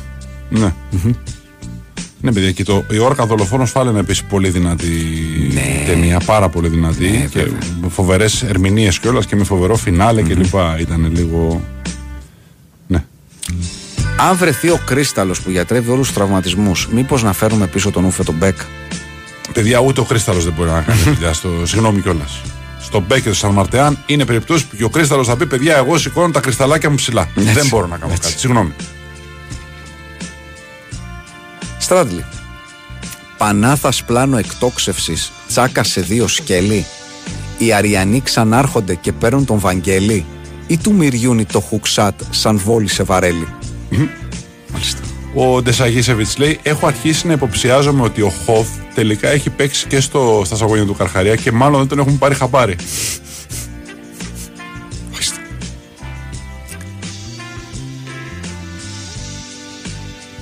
Ο σύντροφος Κουτζούμπερ Ναι. μας μεταφέρει το εξής. Στο σχολείο που ήταν καθηγητής ο πατέρας μου, καθηγήτρια ζήτησε την τελευταία ώρα να κάνει μάθημα σε αίθουσα που βρισκόταν στο τέρμα του διαδρόμου για να την κοπανάει. Μάλιστα. Άκου εδώ. Ο Έντγκαρ Άννα Κάμελ το λέει: Δεν ξέρω αν υπήρχε κλανίτσας. Αυτό που ξέρω είναι ότι υπήρχε μορουλίνη κατρουλίνη. Ναι, βεβαίως και Βέβαια, υπήρχε. βέβαια. Όχι, ήταν μπουσουλίνη κατουρλίνη. Δεν ήταν μορουλίνη, νομίζω ήταν μπουσουλίνη. Και ήταν και διαφήμιση που έγινε μπουσουλίνη κατουρλίνη. Σ' αγαπώ, σ' αγαπώ.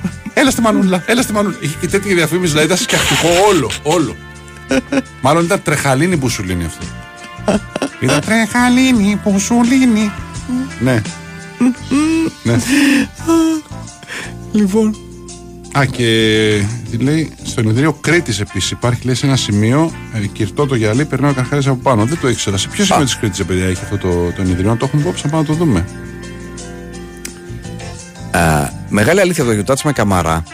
Κάθε οργισμένη ανακοίνωση περιέχει τη φράση θα μας βρουν μπροστά τους. ναι. Βεβαίως.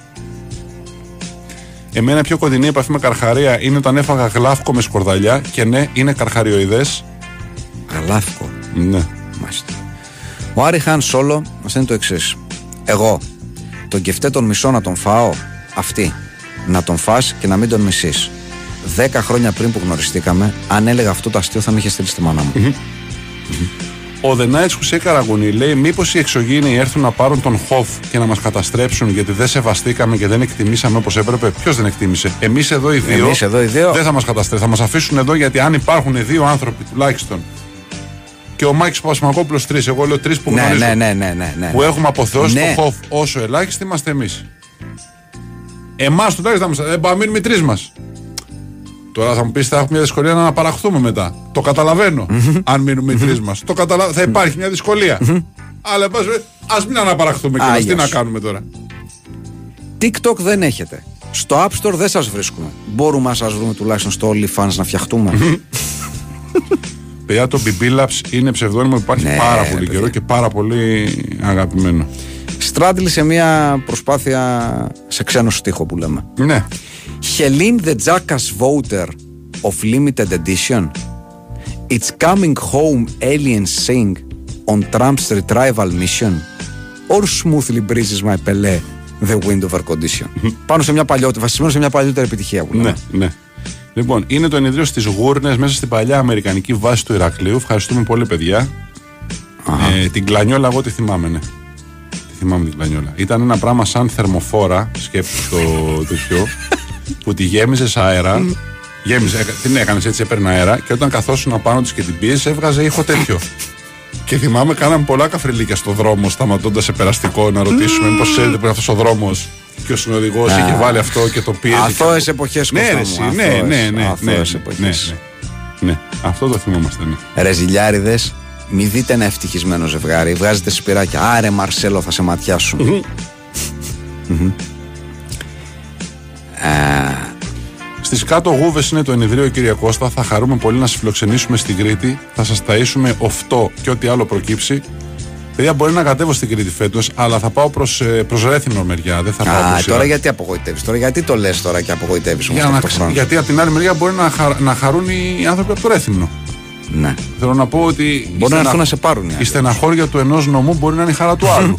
Έτσι σημαίνει στη ζωή ναι, Κώστα. ναι. Εμένα λέει ένας φίλος μια φορά στο Άμστερνταμ, μια κούκλα στη βιτρίνα με κάλεσε να μπω στο κατάστημα. Και μπήκα. Ο ε, Κρέτα Aquarium Θαλασσόκοσμος, Γούδε Ηρακλείου. Πολύ καλό ενιδρίο. Πήγαμε το μικρό και δεν ξέρω ποιος από τους δύο ευχαριστήθηκε περισσότερο, λέει ο Γιώργο Κλείσμα.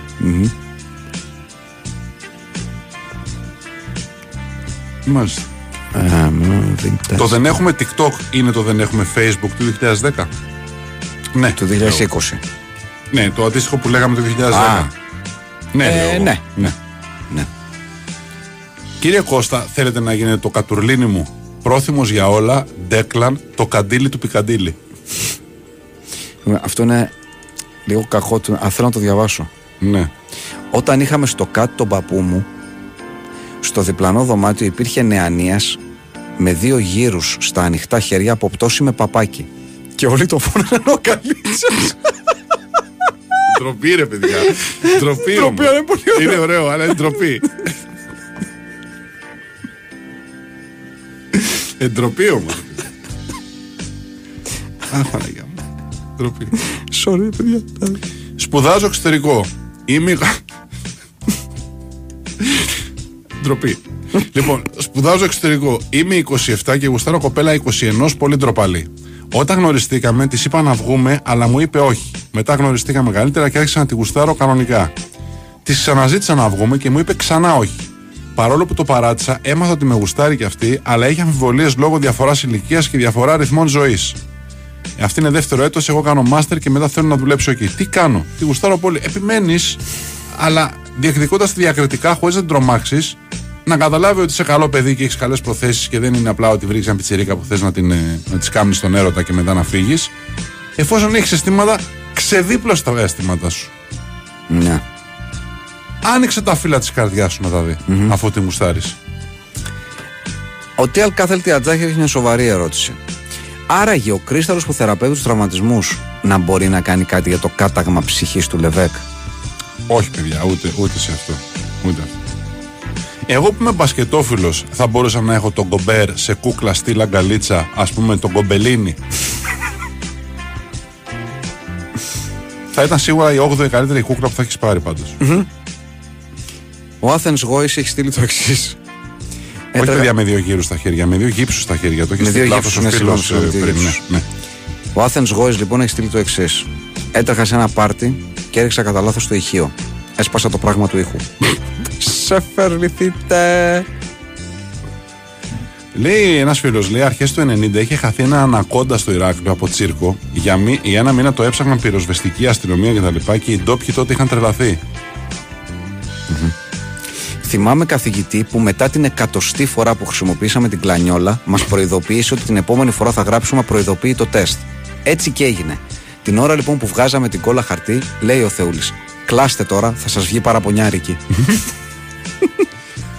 Κάποιος λέει καμία σχέση η κλανιόλα που περιέγραψε ο Κυρκώστας με το αυθεντικό επτανησιακό εξάρτημα που συμπεριλαμβανόταν και στι ε, νηφιάτικε πρίκες.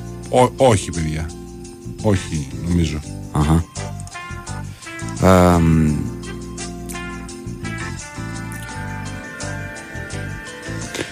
Κύριε Κώστα, αν δεν έρθετε Ηράκλειο, θα έρθει το Ηράκλειο σε εσάς και όχι το νέο Ηράκλειο. είδες. Παιδιά, ας έρθει. Καρταρόπα ξεκούμπονται έχεις στείλει την εξής ιστορία. Με τίτλο Μεγάλος περίπατος του Μικελάντζελο. Το περασμένο Σάββατο μου χτύπησε την πόρτα ένας γείτονας ρωτώντας με αν έχασα κάποια χελώνα, μιας και βρήκε ο ίδιος μία την περασμένη μέρα στο χώρο πρασίνου απέναντι. Μετά από έρευνα λοιπόν στη γειτονιά, ανακαλύψαμε ότι η χελώνα ανήκει σε κάμια που μένει 2 χιλιόμετρα μακριά από εμάς και την είχε χάσει πριν από τρεις μήνες. Λοιπόν, κοίτα να δεις τώρα δύο καπακωτά μηνύματα από δύο διαφορετικούς φίλους. ναι. Το πρώτο λέει, Μήπως ήταν το ανακόντα σας, κύριε Κώστα; Και το δεύτερο πάνω λέει, Δεν ήταν ανακόντα, ο ακτύπης ήταν που έκανε γυμνισμό. Ευχαριστούμε τον Νικόλα τον Ακτύπη που στέλνει μηνύματα στην εκπομπή μας, διαφημίζοντας κάποια πραμ- πραμάτια που θεωρεί ότι έχει. Κύριε Γιάννη, θα γίνω πρόθυμα ο αγκαλίτσας που δεν είχατε. Παγκράτιος, οροπός, 65 ετών, μασφριγγυλό, με τρίχα για πουλόβερ και μεγάλο άνοιγμα χεριών.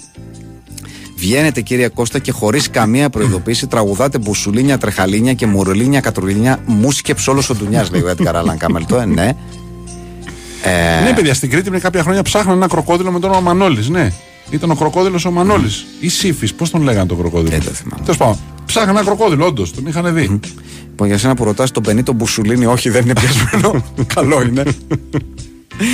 Είναι ο φίλος που ρωτάει στο μήνυμά του, για να διαβάσουμε και το μήνυμά του. Λέει από τη φωνή του αράθιμου και του μεγάλου κλόουν να κάνεις τον Μπουσουλίνη, τρίζουν τα κόκαλα του φόσκολου. Εντάξει. Παιδιά, είμαστε καλλιτέχνες και ως καλλιτέχνες καλούμεθα να υπηρετήσουμε διάφορους ρόλους.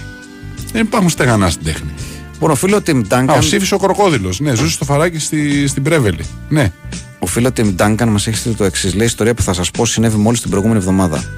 Πήρα την άδειά μου από το πανεπιστήμιο που είμαι καθηγητής με τη σύζυγο και αποφασίσαμε να πάμε σε ένα μέρος που δεν είχαμε ταξιδέψει μαζί. Επιλέξαμε τη Νότια Γαλλία επειδή και οι δύο μιλάμε άπειτα στα γαλλικά. Οι μέρες πέρασαν υπέροχα ανάμεσα σε παραλύσεις άξιες των δικών μας και σε ιδηλιακά σκηνικά. Μόνο το φαγητό δεν ήταν αντάξει των προσδοκιών σε καμία περίπτωση. Για να μην τα πολυλογώ, η χειρότερη εμπειρία μας ήταν στο Μονακό. Πήγαμε για καφέ σε ένα πολύ γνωστό κατάστημα. Όλα καλά.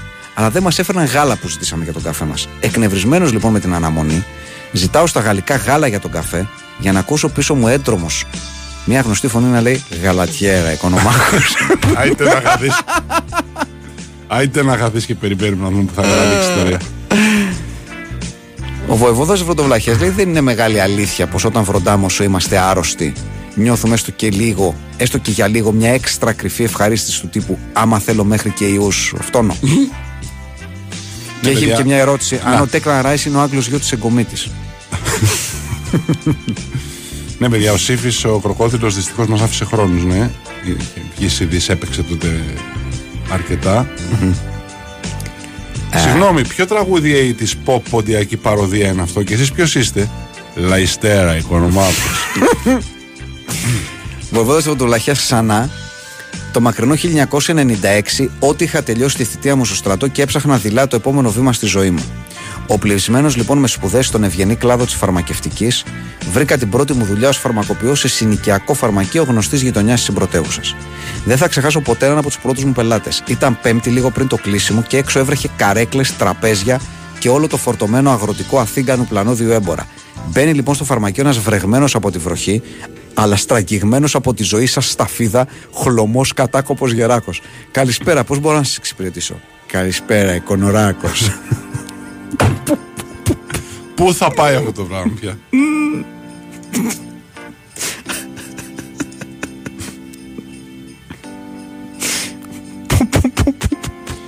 Με τη ΜΑΕ που γύρισαν νέο βίντεο κλιπ στην ε, Ιουσέφ και ανυπομονώ να βγει ώστε να το σχολιάσετε. Και όχι, δεν το προμοτάρω. Fight Club Sins Δευτέρα Λυκείου όταν κυνηγούσα τη Μαρία από το Β1, λέει ο Ιούλιος Βέρν. Ο Χαρίλο λέει, μας θυμίζει, επίσης με τον Αγκαλίτσα λόγω των γυαλιών του, ο Δημήτρης Ρίζος στον ελεύθερο τύπο, στα πλαίσια του πικαρίσματος της εποχής, παρομοίαζε το Σαρτζετάκι με τον Αγκαλίτσα. Βεβαίως. Υπήρχε αυτό το. Ναι. Άκου τώρα. ναι. Ο Γιάννη Ανομα... Ήταν ένα αυτό Παρακαλώ. το πράγμα και μια δεύτερη χοροϊδία για κάποιο λόγο ήταν για τη μικρή Πετρούλα τότε. Την, Ναι. την κόρη του Πρόεδρου Ναι, της ναι, Δημοκρατίας. Που γινόταν για κάποιο ανεξήγητο λόγο ένας, ένας, ε, ένα μεγάλο καλαμπούρι, ας πούμε, με τη μικρή Πετρούλα. Ναι, ναι, ναι. Πώς λέγεται το one night stand στην Ισλανδία, Για πες. Εξάμηνη σχέση. Λέει ο, ο Ρόναλντ Βίγκαν. Ο Γιάννης Ανομαλούς έχει στείλει το εξής μου σαντέ. Ήμουν μικρός αεκτζή στα 90s. Ήμουν μικρός αεκτζή στα 90s, ο παππούς μου τεχνίτης, οπότε το βαρύ κουκλάκι που μου έφτιαξε από υπολείμματα γρανιτένιου πάγκου ήταν λογικό να είναι ο γρανίτσας. Είμαστε. Πήρα μεταγραφή από τη Φέγενορ στην ε, Leeds πέρυσι το καλοκαίρι. Πώς λέγεστε, Λουίς Σινιστέρα, οικονομάκος. Εντάξει. Εντάξει. Μπορεί να πάει πάρα πολύ μακριά. πάρα πολύ μακριά. Είναι απορίας άξιον. Αφιερώσου. Απορίας άξιον. Ο Νό έβαλε περισσότερα φυτοφάγα ζώα στην Κιβωτό για να ταΐζει τα. Ο φυτο... ο... Ερώτηση, συγγνώμη. Ο Νό έβαλε περισσότερα φυτοφάγα ζώα στην Κιβωτό για να ταΐζει τα σαρκοφάγα για 40 μέρες. Όχι, παιδιά, δεν πειράζει κανένας κανέναν όπως έχουμε δει και στις ταινίες και όπως έχουμε διαβάσει. Ήταν μονιασμένα τα ζώα μέσα διότι τα είχε βάλει μέσα ο Νόε. Δεν ήταν ότι πήγανε με delivery. Ήταν μέσα, περιμέναν στοικά, καρτερικά να τελειώσει ο κατακλυσμός. Να τα εξηγούμε αυτά, Κώστα. μου, Να Βεβαίως. τα λέμε. Να τα λέμε αυτά γιατί έχουν τη σημασία τους. Βεβαίως. Εντάξει. Δεν έχει έξι νύχτες μήνα η Ισλανδία. Δεν έχει έξι μήνες νύχτα, συγγνώμη. Ναι. Μάλιστα. Εντάξει, ήρθε εσύ τώρα να, να του πεις του φίλου δηλαδή ότι να του χαλάσει το αστείο Ναι, δηλαδή. τώρα. ναι. Γιατί δηλαδή είσαι κακός τώρα εσύ; Λοιπόν, και με το μήνυμα τελειώνετε, κουράσατε. Ναι, Όντως, βεβαίως, βεβαίως. Δεν, δεν ξέρω αν κουράσαμε, αλλά τελειώσαμε σίγουρα για απόψε. Οπότε ευχαριστούμε την Κωνσταντίνα Πανούτσου και τον Χάρη Χριστόγλου. Ευχαριστούμε ένα τον άλλο και άλλο τον έναν. Όλοι μαζί, όλους εσάς. Fight Club αύριο στις 10. Καλό βράδυ σε όλους. Καληνύχτα.